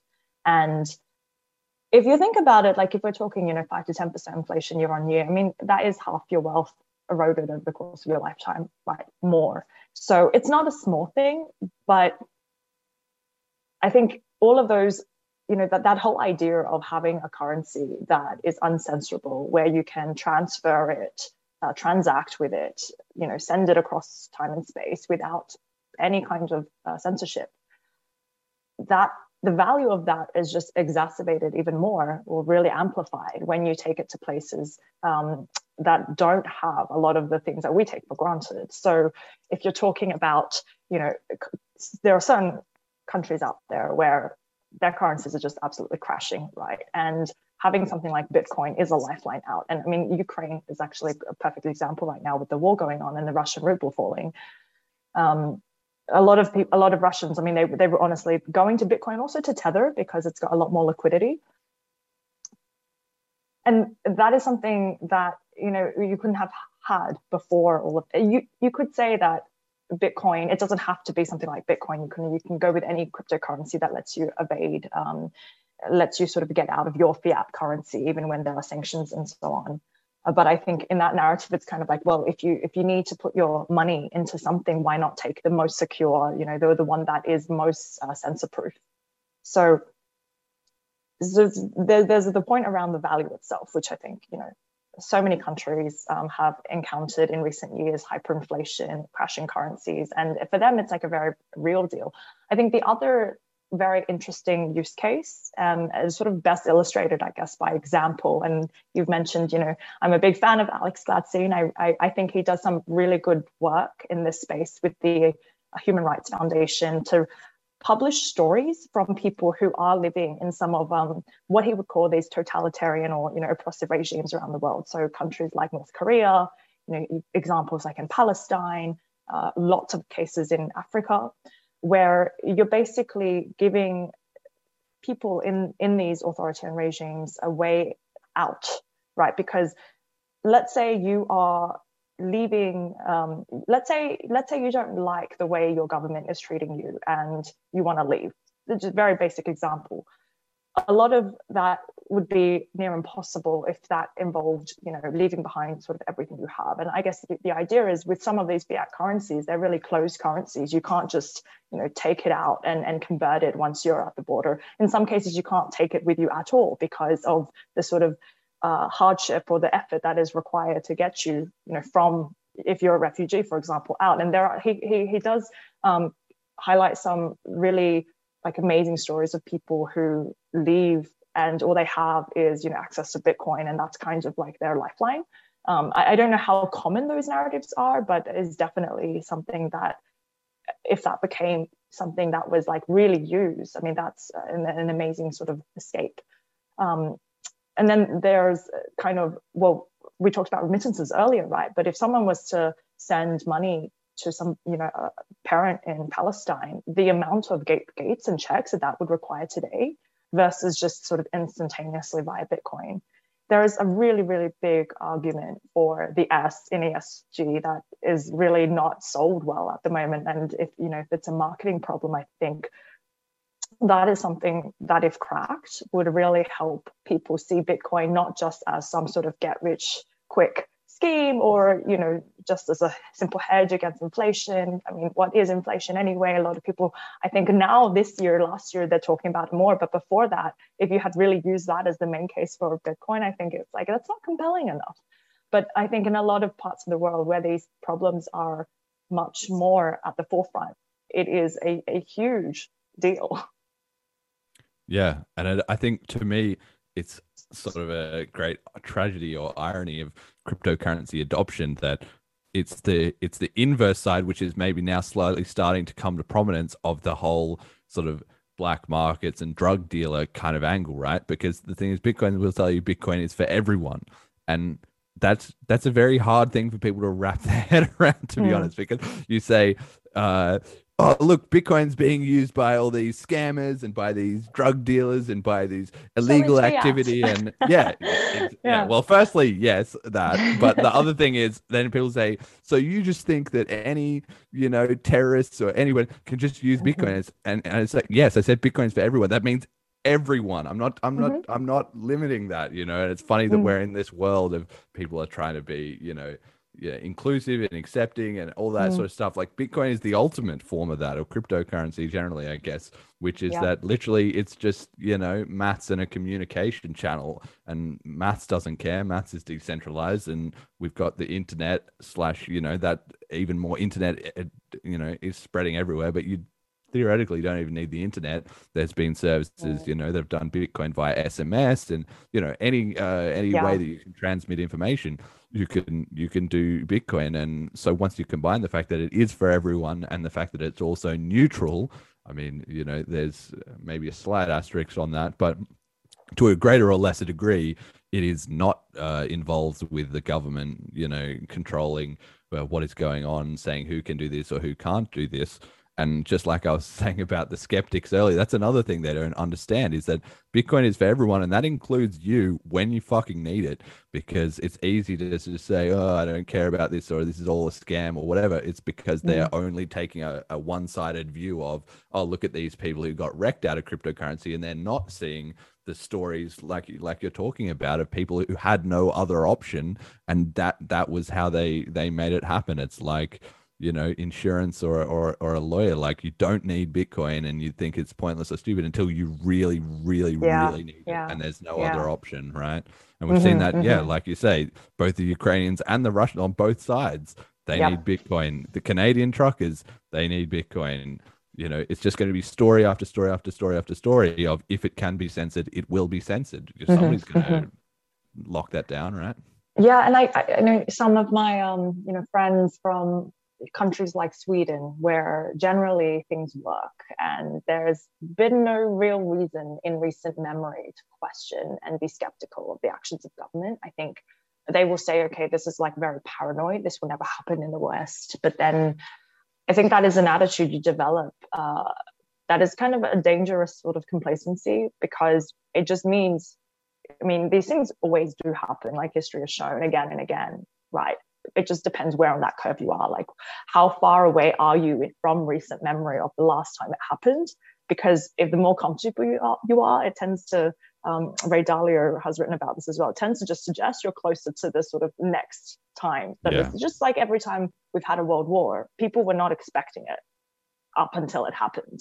And then it like takes Luna. another right it takes another it takes enough time for you to forget that these things are possible to get really comfortable and then you're reminded again Yeah. yeah the circumstances of your complacency are what causes it to happen Hmm. again if you'd had some more paranoid people in the mix the whole time you wouldn't be in that kind of bad situation to begin with right? people yeah yeah yeah and that's what Mm. you know that's why i just i'm just mind blown that a lot of people first okay it is you know uh, incumbent on the crypto community to do a better job of trying to explain and you know point Yes. out all the all these features and like you say that's definitely something that has been not done you know as well as Mm. it could have been but on the other hand it's also incumbent on the listeners to listen to what we're saying right and there's many many many people that you can talk to until you're blue in the face about all of this stuff and that but they've already dug themselves in on their side of this is pointless or this is stupid or there's nothing going on or yeah it's a well scam or whatever i do think there's room for something like more people i think are just ignorant to the side rather than completely closed to it because it's really hard to sort of Mm. ignore the facts right when you tell them that nigeria is the second largest bitcoin market after the us like nobody expects that um, Yeah. you know and then most of the like bitcoin activity that goes into africa more than 80% of that is just remittances really. It's it's about people trying to get past censorship and get past middlemen taking you know. So i think stuff like um, the oslo freedom forum which will be held next week i believe i'm going over there. So that's run by the human rights foundation and they now have a big financial freedom pillar. I think you you got to have more things like that. And you know people coming all over the world take those stories back and then uh, build up that narrative so that it's more dimensions than it is right now yeah absolutely Jed, do you have a point there you kind of look like you had something you wanted to say Nope. Okay. All right. And uh, well, sort of related to that is something I also wanted to ask you about, which is it's it's kind of related, but it's also kind of tangential, which is the mental health Mm. aspect of it. And you, yeah, had a very interesting take that you you said to me when we were talking about this the other day that you know Bitcoin had had been changing people's lives who were maybe not in this situation of okay complete desperation as to you know Mm. being able to send money internationally but they were in a sort of semi-related camp which is maybe like financially you know they were living in a, a society where everything was okay but they had uh, other problems right they had Mm. problems with like you know drug addiction or something like that and the ethos and the incentives of, of bitcoin are such that it comes sort of packaged up with all these ideals about they always talk about low time preference or high time Mm. preference i can't remember which i guess high time preference Low. is short term thinking Low time Exactly. preference you want low time preference yeah yeah um you know the Mm. bitcoin btc community focus on that a bit more but it is uh, inbuilt into you know crypto as a whole or the idea of Yep. limited supply currencies and so on and so forth that you will be rewarded in the future and once you sort of pair that with the ideas about non-custodial you know be your own bank and so on Mm. uh, if you so if you combine the fact with thinking in the long term as well as taking responsibility for yourself those those that that's essentially just the message of be an adult basically but uh maybe we live in a society or a you know at a time where that Mm. some of that stuff is has slipped away like you were saying and we need a reminder to get like does anybody really think that the generation that lived through the you know world wars if crypto had come out when they were 18 years old that they would have been having as many you know problems with uh, the bank you know ripped off or no, pro- probably not i would i would sort of guess you know Well, they, they were already problems, probably. they yeah they have bigger problems but the point i'm trying to make is that Oh. you know people who are very self-reliant and uh, you know willing to take responsibility and be you know responsible for their own um you know that's why bitcoin's also big in like um you know these uh off-grid type of you know Mhm, mhm. communities and self-sustaining communities and stuff like that because people can see look this is it's on me to look after uh myself and that that message was helping people who n- needed that uh for for one reason or another yeah, I have uh, uh, so many thoughts on this topic. I sort of I work in the mental health space. I have a company in the mental health space, and I've been trying to think about the parallels between these two areas that I'm very, um, both of them very passionate about, but in different ways. I think the the one you touch on is kind of one of the obvious ones for sure, where this self custody, you know, figuring out how do I stop relying on on the state or you know on banks and that mindset shift. Um, there are definitely some parallels between that and what you know in, in most modern some of the most commonly used evidence-based therapies it's all around personal responsibility as one of the key components right you have to make that mindset shift into actually i'm responsible for sort of how i feel how i respond to the events around me um, so so there's there is something there I think the narrative goes deeper though with, with, with Bitcoin. And the thing that I find the most interesting, especially going to all these conferences and being surrounded by Bitcoiners, and I have people have told me, you know, Bitcoin has cured me of, of addiction, of, of mental health issues, of, you know, just a crisis of meaning, is is the community actually. It's this whole sense of um, you know, maybe at some point these people back in i guess you know 2011 2013 when it was still just me in my living me in my bedroom isolated maybe in contact with some others on the internet but it was you didn't have the sense of being surrounded by people who shared the same kind of values the same kind of vision for what the world is. And suddenly kind of finding that tribe is a very powerful thing. So there's definitely something within the community of bitcoin that i think is really mostly positive but there's also sometimes you know the sense of okay like people m- might come for whatever but they stay for the community and they end up um, not necessarily like fully agreeing with everything that is said and done in the community but they they want to be a part of it right? And and that is where it gets into i guess we'll talk about later some of the sort of like similarities with with, with cultish type behavior that i'm not and i'm not saying that bitcoin is definitely a cult but there are definitely moments where it feels that way. Um so yeah, there's the community aspect and then i think it's the purpose aspect right? Just feeling like okay there's this uh, you know the whole saying bitcoin is hope that for a lot of these people maybe they lived in a place where you know they weren't really happy with the way society was set up but they didn't know what could be done. And bitcoin provides an alternative. It provides a vision that is a little bit you know sometimes it feels so far away because it implies so many things have to change for us to get there but it is this sort of hope you know bitcoin fixes this all of these sorts of statements whether true or not it gives people a sense of something to strive towards. And i think that element of purpose and feeling like you're a part of something bigger than yourself is really really important to just well-being in general right? Every um, any science of well-being will tell you you need those fundamental elements. You need personal responsibility. You need community connection. And you you you need purpose. You need like to feel like your life is worth more than just you know living to the next paycheck Yeah. Yeah. No, very, very well said. And it's funny because it it yeah, like many things, it, it sort of traces its way back back to the origins that it was it it is an idealistic bid Mm. for freedom essentially and you know that whole community aspect of you know it being about voluntarism right and the, the thing about a community is that fundamentally you can only join a community voluntarily like okay for instance you might be born in a particular nation you might be a citizen of that nation but you maybe don't feel a part of that nation or a part of the community whatever is said on paper if you in yourself don't feel like i'm bought into Exactly. this, this Yeah. project or this Mm. you know nation or or anything else whether it's your local sports team or it's your you know friend uh, circle or Mm. it's uh, an event you attended or it's a music subgenre or it, it could be anything right? And crypto is a very new aspect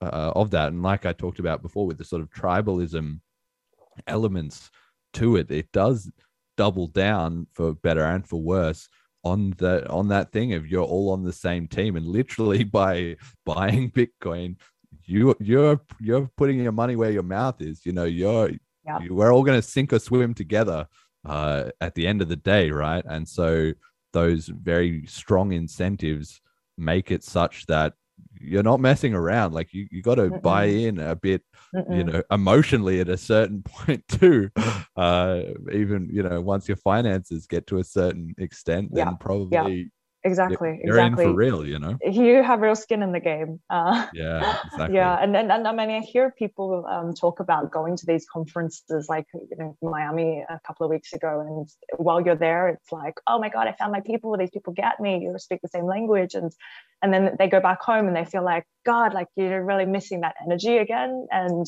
you know now your friends and family they look at you like you're crazy when you talk about things Yeah. Okay. Well, let's let's let's uh tr- try and uh, hit on some of that. I just want to quickly shout out. So, Eat BCH is the uh, charity I've got on the the slide. They've been they do yeah uh, meals for kids in Venezuela and South Sudan. They're a big part of the BCH community, and yeah, if anybody's feeling charitable, uh, check them out because you know it's pretty easy to just send someone a couple bucks and uh, you know, do your good part in the world. But okay, let's talk about the remnant. Let's talk about Alex uh, Svetski. so, uh, for those who don't know, and I was only sort of vaguely aware of any of this uh, before I talk to you, so I got to credit you for introducing me uh, this idea. There's this guy who's uh, somewhat uh, prominent, I guess, in the Bitcoin BTC uh, community. His name's Alex Svetski, and he has this idea about the remnant, which is actually not his idea, and he would say that it's it's more he's promulgating, he's uh, he's explaining this idea. He's a, a prophet in in some sense of uh, he read this article which um, was called Isaiah's Isaiah's job, and it's basically this uh, essay from the 1800s, which was about the biblical story, which is much older, of Isaiah being told by God, you've got to go and preach, you know, Christianity. I guess it was in the original uh, version, and the point was that God said, "Look, it's not going to work. Nobody, like, people are not going to flood in and think, great, you're explaining to me about Christianity and about the Word and all that, you know, religious stuff. Like, you're not going to get much results out of this. But this is the mission. Go and do it anyway." And so the question is, well, what, what's the point if it's not going to work and it's not, you know, people are not going to respond? Why should I do it?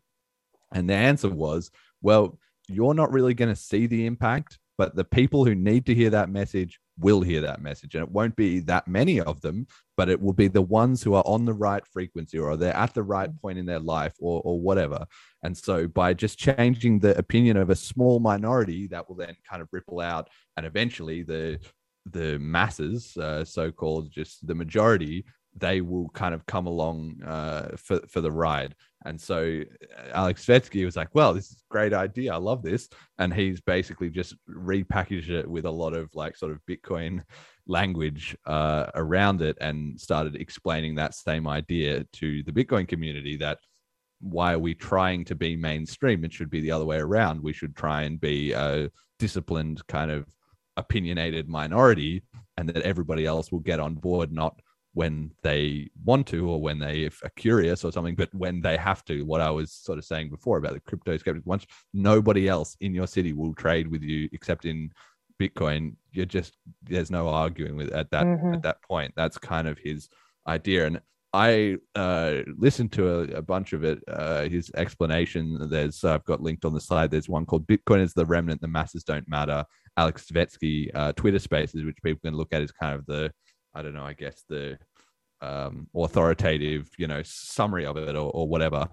Um, which is yeah, it's actually it's actually pretty pretty great. I do recommend it to everyone, and he's right. I think in the sense that not in the sense that you should try and push away people or that you should try and think you're part of some enlightened class, which is another big difference mm-hmm. between the, you know, of the laser eyes Bitcoin crowd. They've sort of gone a bit off their rocker there, but the idea is similar to Nassim Taleb has this idea of the intolerant minority strategy, which is that you don't need to convince 100% of people to convince 100% of people. Actually, you only need to convince a small amount of people who won't budge on it, right? So if you're in a family of four and one person is a vegetarian, almost certainly everyone in the room is going to eat vegetarian most of the time. Why? Because it's easier to accommodate the one person who has a fixed belief and won't uh, bend to sort of peer pressure than to, you know, do two meals or for the same reason you know um, you know halal restrictions and things around yeah. the world and that kind of scales up right so if you have one person in one family who's vegetarian then probably that family eats vegetarian and then when that family goes to a meeting of families maybe the whole event is vegetarian just to cater to this one uh, guy you know it does it does break down at a certain scale right but the general idea is that uh, or if nine people in a room, you know, speak German and English, and one person only speaks English, well, the Germans will probably speak English just to be inclusive of that one uh, person. So you can sort of have a massively outsized effect by a small core of people who just won't uh, won't budge. And he's right. That's a core part of both the BTC and the BCH mm-hmm. Mentality. You know. So yeah, I just wanted to get your take on this, especially because, like you said, you told me that you went to Bitcoin 2022 and it did feel a bit cult like. Yeah, you know? definitely. And, that was, and I met Svetski as well. So yeah, um... well, there you go. You can give us the review of the man, the myth, the legend himself, the proper. I'm going to separate him himself um, from you know some of some of his uh, writings and his opinions, which yeah. um, I think are, are intentionally controversial. And I think he says himself right. He's not really here to try and, and pander to the masses. That's part of his message. Um, th- there are bits of it which I think is like, okay, no, there's a fair point here. This is just sort of the way the world works. That um, as Nassim Taleb, as you reference in here in his in his writing, he mentions that you really only need about three to four percent of the population who vehemently stick to an idea to get on board before the masses will eventually sort of almost by default come on. And um, sort of related to that is this idea that the masses or you mean the majority, like if you if you, you don't change the world by catering to everybody, it creates inertia almost by default, right? The masses will slow things down. And so you do need that segment of the population that is able to, and I think the way he divides it up, he has a, a whole kind of model of, you know, there's the 20% in the Pareto sort of distribution that creates 80% of the impact. But then of the 20%, there's 20% of them. And then of them, there's the 20%. And they're like the ones that really move the needle. Um, and I mean, there's something in here as well, which is part of, so his whole thing, right? He calls himself a toxic maximalist. It's also about, I think, anyway, stake, putting a stake in the ground so strong that you really don't let that message be diluted. And so some of it is going to be controversial because you're not, you know, playing nice with everybody. You're making that point. And it's, I think when we when I have the discussion with maximalists and bring them, you know, there's this critique that you're you're too exclusionary. There's um, it's like Bitcoin or shit coins, right? There's nothing else. But I think part of the reason they anchor so strongly on that message is because you do have things happening all the time, like like Luna, and it's a and they've lived through enough of those cycles to say there needs to be a strong message and that's what we stand for. Like obviously there are nuances and so on but you know when we're making a stake in the ground we need to make that strong because there's going to be that that's what it takes in order to move the needle. So i think that part makes perfect sense. Um, the part that is okay so the, around just leave you know we don't care about mass adoption i think that I don't agree with, of course, because if you want the value of Bitcoin to be somewhat equally distributed, just going back to the humanitarian um, promise that we talked about, I mean, then it makes no sense, right? If we're saying it's a different question as does everyone need to come on the ride in order for Bitcoin to succeed and to survive? No. But does everyone need to come on the ride in order for them to actually benefit from Bitcoin? Well, yes, like by default, you need that. So it's kind of a question of what are we talking about here? Are we talking about, you know, giving this as a tool for freedom, right? That that it was sort of set up and, and has the promise to be? Then I think, you know, you need to talk about adoption. Um, so it, it, to me, it's like it's not either or on the cult topic, I definitely thought Bitcoin was a cult when I uh, went to El Salvador and um, at, at, President Bukele's event, there was a moment where the entire crowd was actually just chanting, you know, Bitcoin. And it was like, okay, well, hmm, there's something here, right, where everybody is so hyped up about this. And I think in a way that is beautiful. The only times that it concerns me is when you get too much of this um, almost it sounds like statements from you know the party line where it's just designed to kind of shut down conversation. And this happens sometimes you know when you you ask someone a question that maybe challenges an idea around what maximalists believe. And it, it the, the response I have to say the response often is a patient one that where they explain their perspective, but then you also get the people, you know, on Twitter that just respond with the NGMI and you know, sort of different ways to shut that door. And I think that's a bit intellectually disingenuous because you're really not, you know, you're not coming to this with with a um a, a sort of perspective of being curious, of of allowing challenge. You're really also not allowing the conversation to go beyond you know one level deep right because some of their defenses that i've heard or rather some of the arguments sometimes do seem one layer deep and then you start asking questions and then it gets a little bit too defensive. So there are elements there where i think it's just there is a very strong belief system there's a strong language there's a very strong kind of uh, meme culture around everything that there it feels like when you are a bitcoiner versus you know some of the normies it's there is a distinction right? And that's um, of course, prevalent in lots of, uh, not just cults, it exists all over where people have a strong sense of identity.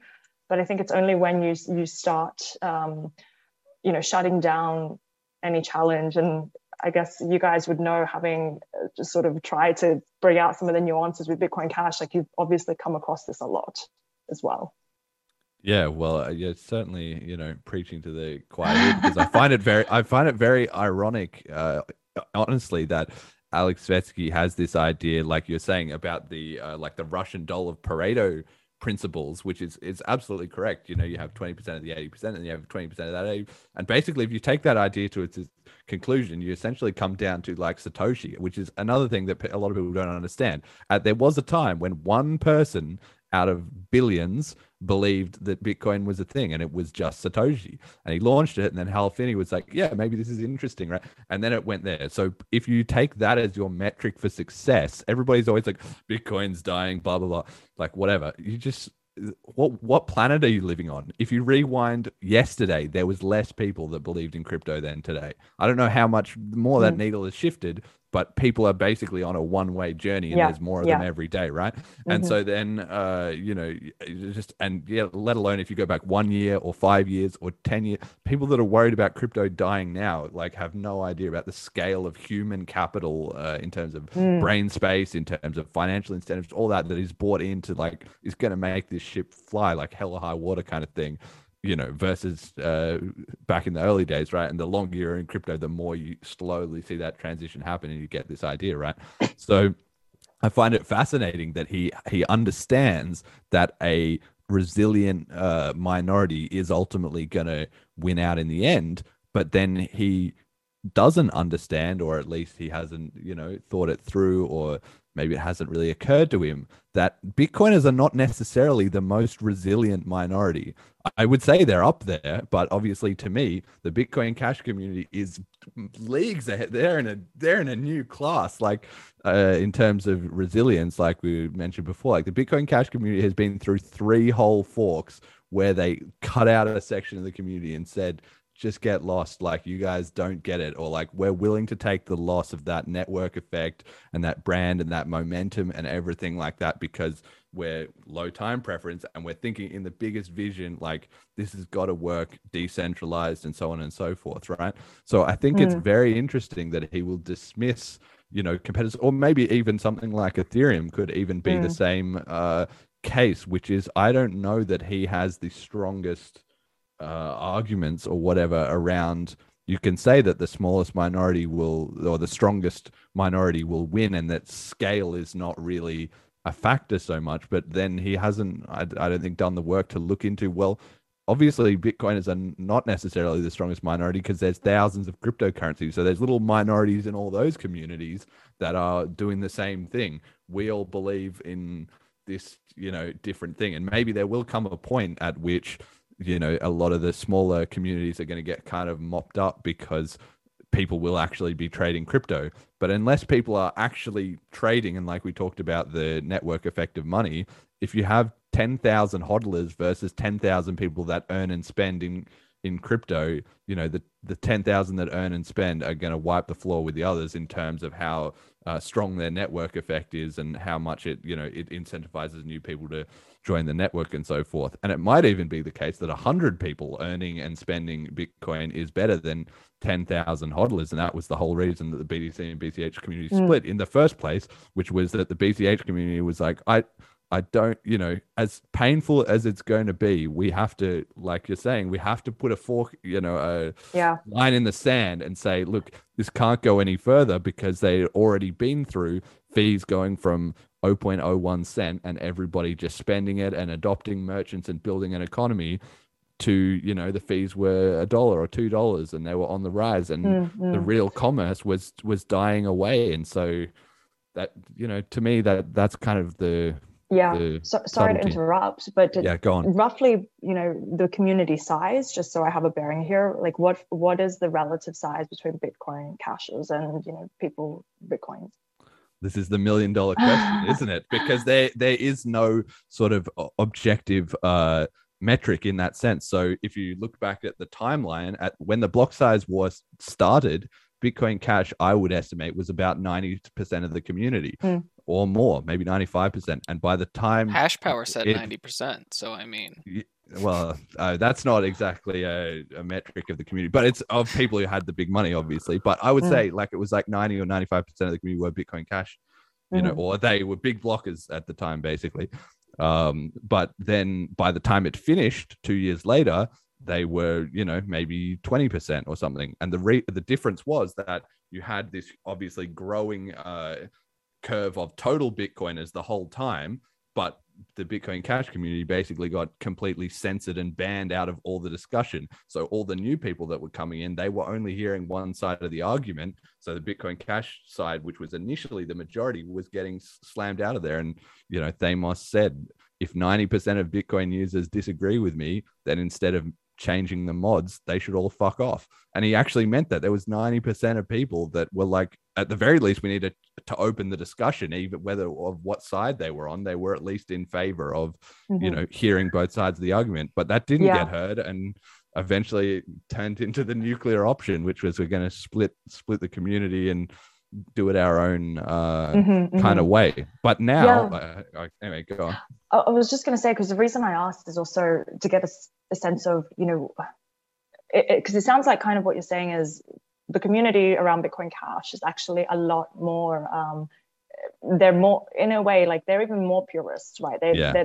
the way they stick to let's just call it the ideology because we're talking Mm. about cults here is even more intense than with the Yes. broader Bitcoin crowd because you have a lot of people in the Bitcoin crowd that really actually maybe they just got in you know in the recent years they actually don't know that much about it and every time the price crashes they're probably coming out of the market so you have a Mm. lot more people in that space there um, that are not they don't identify with the ideology they don't know that much about it at all right maybe they're just institutional investors who want to have a bit of exposure and so and i wonder if that actually i mean i asked about the size because in a way it gives you a sense of what stages is are the two on the journey because if bitcoin cash progresses at some point in order to get to the scale that it, that bitcoin has you will almost by default need to bring on board these less ideologically pure people because you're just not going to find them out there in the world. So i, I think yeah it is an interesting idea and i can understand why that is the case because you know these are the people that have stuck it through three forks. They're really really committed um, but if you want to grow that community you're going to have to dilute right the types of people that come through but we will be ready for it. I was a merchant accepting BTC when we forked. It no one was using it because it was too expensive. Like and and we already have a plan for well i mean it's not set in stone obviously there's this whole CHIP process but there's already talk about a dynamic adjustable block size limit. And uh, yeah i think like i was i was in btc and i feel like i completely got excluded and i was like okay fine by me fuck you guys. We literally have this thing that works better for me right now.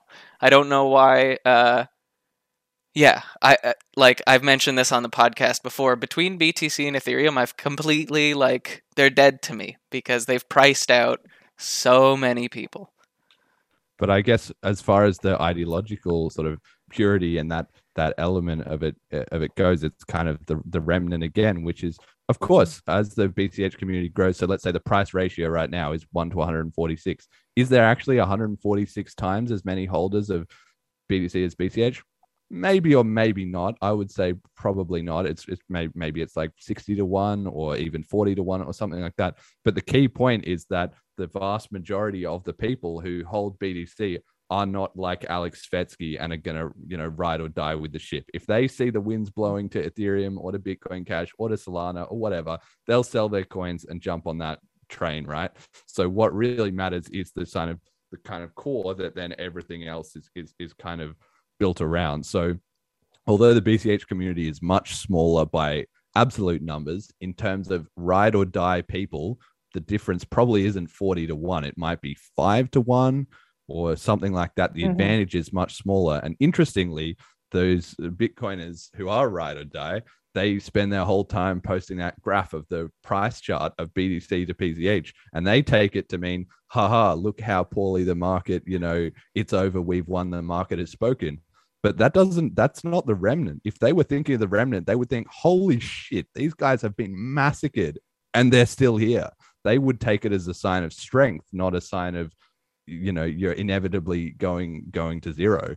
Um, so you know, there's just quite a quite an irony in that. And of course, as the network grows and expands, you know, there will be less and less people who are, you know, ideologically bought into all this. But there's mm. two countervailing factors. One is that if the network works for them, then they're already on board, whether they know it or not. If they're using it to transact, they've they've made their choice. They're paying the fees to the BCH miners, and we're winning by default, whether or not they know all these hundred other, you know, elements to it. And the second thing is that we can educate more people and we you can there's not like a hard cap. Like we can create more people. That's the whole reason there is this podcast that there was that who killed bitcoin documentary that there's faqs on my site that blah blah blah, blah. you know i'm mm. using my, me sort of as an example but the community as a whole is is kind of doing the work to to spread and explain that message and ironically the thing about bch is that you cannot choose it by mistake you know the btc people will say haha we've got the brand so you guys are done. But it's another remnant idea. If you're in bitcoin cash you can explain what is btc what is bch and why is bch better. There's no way around it. But 99% of btc people just they say bcash is a scam or they don't know anything they don't know the history they don't know what happened they don't know why it exists they don't know about it at all. So they've just chosen bitcoin btc because it was the biggest. They didn't make a, a conscious choice. So that mm-hmm. means on average, the Bitcoin Cash adopters, you know, are, are, and that scales as well too. The bigger the community gets, the uh, the bigger the ability to spread that education gets as well too. So I don't know. Anyway, that's a that's that's a, that's a really interesting. Yeah, yeah. No, I, I, you're right. I wasn't expecting the angle, but I, I, I like it actually. I'm curious. I mean, a bit of a maybe a tangent, but who are you targeting? You know, when you're educating, because it's obviously not the Bitcoiners that you're trying to convert over to Bitcoin Cash. Is it just people? Yeah, it is. I mean, yeah, you know, we'll we'll take anyone who who will listen. I think the mm. majority of the most laser eye Bitcoiners are a little bit of a, a lost cause not they're harder to convince or to you know explain and that's very cult like again than you know somebody who has no preconceptions uh, about it just because they've dug in on so many things. And like i said you mm. know they're the least amenable to understanding. Like so imagine you know you started out with 0% knowledge of bitcoin and you're now at 50% but they think they're at 100% and so it's kind of like look a lot of this is right and i don't disagree with you and it all fits with exactly what you're thinking but there's a few things you've got to unlearn. Sometimes somebody unlearning things is harder than you know learning it for the for the first time and that's why it's very crucial that BCH has been getting you know adoption and I've had loads of people on the show more than I expected actually who are more recently into the community who are you know maybe like you they joined in the last year the last 2 years the last 3 years and they understand they know about the fork and the history and all that but it's not like me. I'm on this side you know because i've been i've been fighting that battle forever. But for them they they learned and they learned okay these are the options and they chose uh, BCH. And so I think we're going to end up uh, onboarding a lot more people in these scenarios like St. Kitts or, or whatever, where people are, are using it and they experience it first as a tangible economy that they see somebody spending Bitcoin or somebody earning Bitcoin, or they see everyone in their community starting to use it, or maybe, yeah, use it for remittances or whatever. And they start from that. Pragmatic mm. understanding and the theory then gets filled in later. You know i sometimes say like bitcoin btc got the brand and bitcoin bch got the vision. You know we got that that whole all those ideas about a cash economy and so on and so forth. I watched uh, the other day a little bit of Nick Carter, I think his name is. He was on Lex Fridman um, yep. podcast, and the first thing he does is he gives him his little one dime, and he says, "Look, this is a physical manifestation of Bitcoin because Bitcoin should be like cash." And he literally says that, even though Bitcoin is like cash. Bitcoin is electronic cash. That was the title of the white paper, and the only reason he needs an Opendime to say to uh, Lex Fridman, look, we're making this cool transaction, is because you can't just whip it out and send it to him and say it's on chain, it's non-custodial cash. You know, I mean, uh, that's not to say that those uh, physical manifestations of, you know, crypto are also cool and interesting and stuff like that. But just the the, the so many things come from the the premise, and once you divert the premise off to digital gold or whatever, there's just a million and one things that uh, are impacted and like the volatility stuff that we were discussing about before and like this like privacy you know the less people there are transacting on chain the more easy it is to do chain analytics for instance. Like there's so many different things that are built into the idea which you divert a little bit. So yeah who's the message going to? Well to you hopefully and also to the listeners and to the remnant to whoever chooses to listen whatever whatever stage they might be. I don't know. If i mm, if i mm. can go kind of full circle with my idea a little bit i think like I think you hit a couple points that I was missing, Jeremy, where it was like, uh, I think I'm ideologically in love with the premise of Bitcoin, right? And I think, and I didn't realize it until like years later reading uh, Samuel Konkin, like I'm definitely through and through an agorist. And my interest primarily comes from taking the power away from centralized entities with no accountability, and especially those that have monopoly on violence. Like that's terrifying. So um, being being in a situation where I'm priced out of being able to say I don't want to be a part of this system and this system doesn't want me and this one is the exact same as this one historically but allows everyone to use it and they're preparing for more uh, more users on this you know on layer one on the most valuable layer. Um, I think that was the encouraging part. So we have the ideolo- uh, yeah ideologues and I know I'm not the only one like you know, Roger was called Bitcoin Jesus and now he's Bitcoin Judas because all of a sudden he's like, well, guys, this one seems more usable to me. Um, he's still Bitcoin Jesus. He just got crucified. That's it. Exactly. That's um, and then and then when like the people that are just in it for fiat gains or just a quick transaction or whatever, just want to experiment, they don't care the name of, or the brand of the, the the chain. They just want something that works, and we're ready for that. All right, cool. Well, you know that's that that might be uh, it for you know Alex Betsy today. So we've been going two hours. We're just coming into the final few little segments of the show. Then we've got community comment of the week that I do. It's literally not always a Bitcoin Cash person. Often it is, but sometimes I take the view that the community is everyone in the world or will be eventually. So especially if you you know crypto adjacent people sometimes get in there. This one comes from Cobie Crypto Cobain, who's this sort of well-known uh, crypto tweeter and uh, whatever. I'm personally a bit middling on a lot of his opinions, but anyway, he has a lot of good takes sometimes, and he is an OG crypto person. Uh, so anyway, he said uh, on Twitter this week, in light of the UST Luna fiasco, so that's you know that's where it all ties in.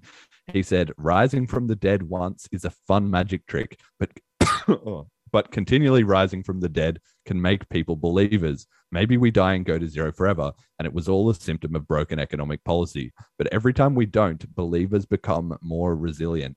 And then he also replied to that with, What doesn't kill you makes you stronger. Stand a little taller. Doesn't mean I'm lonely when I'm alone, or something. So that's a quote from, uh, what's her name? Um, it's Stronger by Kelly Clarkson, is the song. Um, you know, so he's making a bit of a joke out of it there too. But the premise is is solid, and it, it again it ties into the Luna fiasco, and it ties into the remnant ideas and stuff. Is there's that site, you know, bitcoinobituaries.com, and now it just has like thousands of articles of Bitcoin is dead, Bitcoin is gone, Bitcoin is over. It's all crashed, you know, and it's like 2011, 2012, 2013, 2014 and it just it just the list goes on and on and on of just hundreds of people saying it's over and you're finished. And what people don't understand is that crypto is does have these hype cycles and crashes and people get wrecked and sell out and all the all the, problems that happen with luna or anything else. But i'm sure out of all the people who lost money in luna a lot of them will be, still be there in crypto. They're still coming back. They're still going to research learn their lessons and start buying into another crypto right because you know, yeah, you just can't deny something that you've said is dead over and over and over, whether it's Bitcoiners telling BCHs that it's finished or whether it's fiat people telling or no coiners telling crypto people that it's over. The fact that they're still telling you it's over means it isn't over. And uh, yeah, I just really thought that was that just nailed it. You know, any uh, any any thoughts on any of that? Do you know crypto Cobie for instance? Do you follow his uh, i don't i don't but i like yeah absolutely resonate with the quote i think. That's uh, I, I, was told that from the very beginning right? You, you you're gonna experience these these cycles and every time it doesn't go to zero there's yeah. there's there's a lesson to take from that and the kind of you're ready for it the next time as well. Exactly. Yeah experience teaches harshly but it teaches best as they say. All right then we got meme of the week this one I liked as well too. This is from at Icebergy on Twitter. So I, this seems like a bit of a setup, but I don't know how they did it. So they, the tweet is choose your fighter, and there's two photos. So uh, that are very like similar. So on the left is Richard Heart, who is this known, you know, crypto influencer type of guy, famously of his very scammy hex and PulseChains uh, and it's him with some fancy car in this like what do you call it? Like a tartan patterned brown like suit and sunglasses leaning on this expensive car. And then and he's a bit of a pudgy guy as well too. And then on the right hand side you have the second picture which is bitboy crypto who is another sort of crypto influencer educational channel slash you know maybe a bit less scammy than Richard Heart, but kind of actually very similar in a lot of ways. And he's also this kind of been coordinated. I surely somebody has just found these two photos. He's in a green like tartan pattern suit, sitting on his Lamborghini with his sunglasses on, and I just found this so funny because it just wraps up so much of crypto in in one picture. It's like, are people choosing what coins they like, or are they just choosing who to believe in, you know. And it's just funny that both of these guys would think they've got the flashy car, the sunglasses, I'm so cool, but they're like a bit overweight. And these guys would maybe be paperweight in a boxing ring. So it's just kind of ironic that the tweet choose your fighter. I don't know. It, it made me laugh. What what did you make of this? And do you uh, follow or are interested in the ideas of either Richard Heart or Bitboy, Jenny? Gosh, I'm sorry, I don't. Oh no. Well, that says it all right there. That that's part of it. You know, that's part of what you're saying about the humanitarian aspect of Bitcoin and all this stuff. It's very, very divorced from this huge segment of the market and why people are confused about why cryptos like a so volatile and b you know got so much hype and confusion in the public market is because this is this is what crypto is to mm-hmm. a massive amount of people you know people who are either slightly into crypto or who are not into crypto but they you know they know what it is right this is the face of what they're what they're seeing and that of course yeah you know, if you go onto not... bitcoin twitter it's a whole other universe yeah, exactly, exactly, and that's I think where the the key points about you know conferences and meetups and stuff. I think that is super important because they're just a breeding ground for when it's just one on one, like like when we Mhm. met. You know, Mhm. it's just one on one. Suddenly, the signal to noise ratio just like skyrockets versus uh, anything else. And Yeah, it's I mean it's a- hundred a, percent. It's a slow you know version of people learning those things you know in those one-to-one conversations. But uh like all things with decentralization it scales very very Mm. well. So the bigger crypto gets the bigger and the faster that education uh spreads you know which is which is great to see. Okay so last or second last slide then is message to the community. So every guest on this show gets a chance to talk to the bitcoin cash community again interpret it as, as loosely as you like. Uh the diehards you know the current set the future set or everyone in the world who will eventually adopt uh, bitcoin or bitcoin cash. What what do you think we need to hear? So, um, I think we talked a lot about the humanitarian aspects of this. I, I, I think I won't beat that drum more, but I would say, you know, if we're thinking about how do we get this to take off, how do we give it even more momentum? It sounded like a lot of the projects around Bitcoin Cash is around just getting this economy in practice, you know, pay with it, go, go make it happen in your community. So you know, I sent someone sats for the first time quite recently, actually, just download a wallet of Satoshi and send them some sats and make them um, realize how easy it is that this is, in fact, something that is instantaneous that they can download, you know, set it up within minutes. So I think do more of that, like live the story. And I'm sure most of the community on here probably is already doing that. Um, but, you know, Bitcoin or Bitcoin Cash, whatever your affiliation, put it into practice.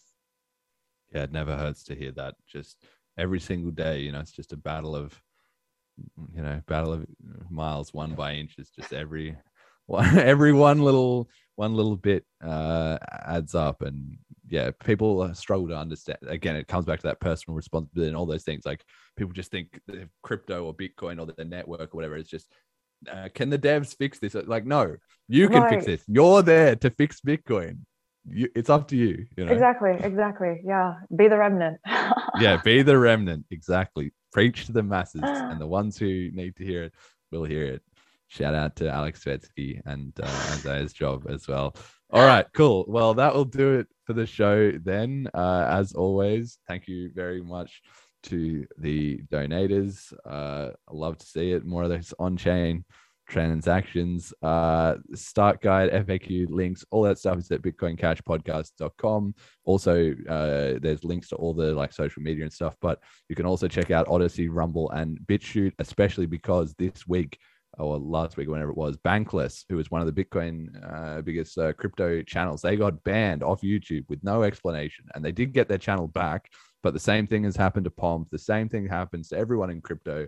Eventually, the censors come for you, and it's going to happen to me at some point, given a long enough time scale. So I'm already trying to kind of uh, diversify. Shout out to Ricky, my one Patreon. And uh, yeah, shout outs for the show. Jenny, where can people find you if you put out any public content and or who needs some recognition in the world? Who do you want to send some love to? Yeah, absolutely. I mean, I not yet, not really um, putting much out there. I think definitely look at Alex Gladstein's writings. Um, he's got a lot of great articles up, uh, and also check out the Oslo Freedom Forum. You know, if you, you have nothing to do next weekend, go down to Oslo and, and be on the ground, and you know, go meet some people and hear what's happening. Hell yeah. Good good shout out. Jet, anyone you want to shout out this week? All right. And I'm just going to shout out everyone who is on the uh, BCH uh, upgrade stream. Like, just seriously, go check that out. It's uh, Emergent Reasons had a really good comment afterwards where he said, Look, there was a crazy diversity of people. You know, you had the politicians, you had the business people, you had the devs, you had the, you know, financial stuff, just like every everybody's just you know collaborating and and pushing as a a team and you know it's great to see so I do have one message. okay get in there If it gets time for us to do the Bitcoin Cash Conference in St. Kitts, and Canada hasn't laxed up its travel restrictions yet, I'm going to need someone to get me a private flight out of here because I'm going to that conference. We need to make things happen. So this is my this is my one message to the community. Please. We'll we'll see we'll see what we can do to sort you out, but hopefully Canada gets its act together in the next uh, six months. Or you know, surely surely the dam is going to break. I was wondering about that today. Anyway, that's a whole different topic. We'll we'll we'll do a separate episode on that. We already have done a separate episode on the disasters in Canada. All right, that'll do it for the show. Thanks everyone for uh, watching, and until next time.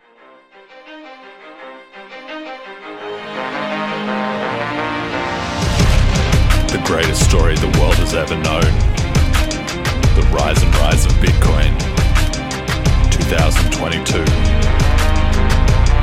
A single chance for the world, a single moment in time. Bankers captures all, our cryptocurrency flies. Gets to decide, Phoenix fly from the flame. Bitcoin BCH, forever changing the game. An underdog story everyone trying to deny. Bitcoin revolution, crypto.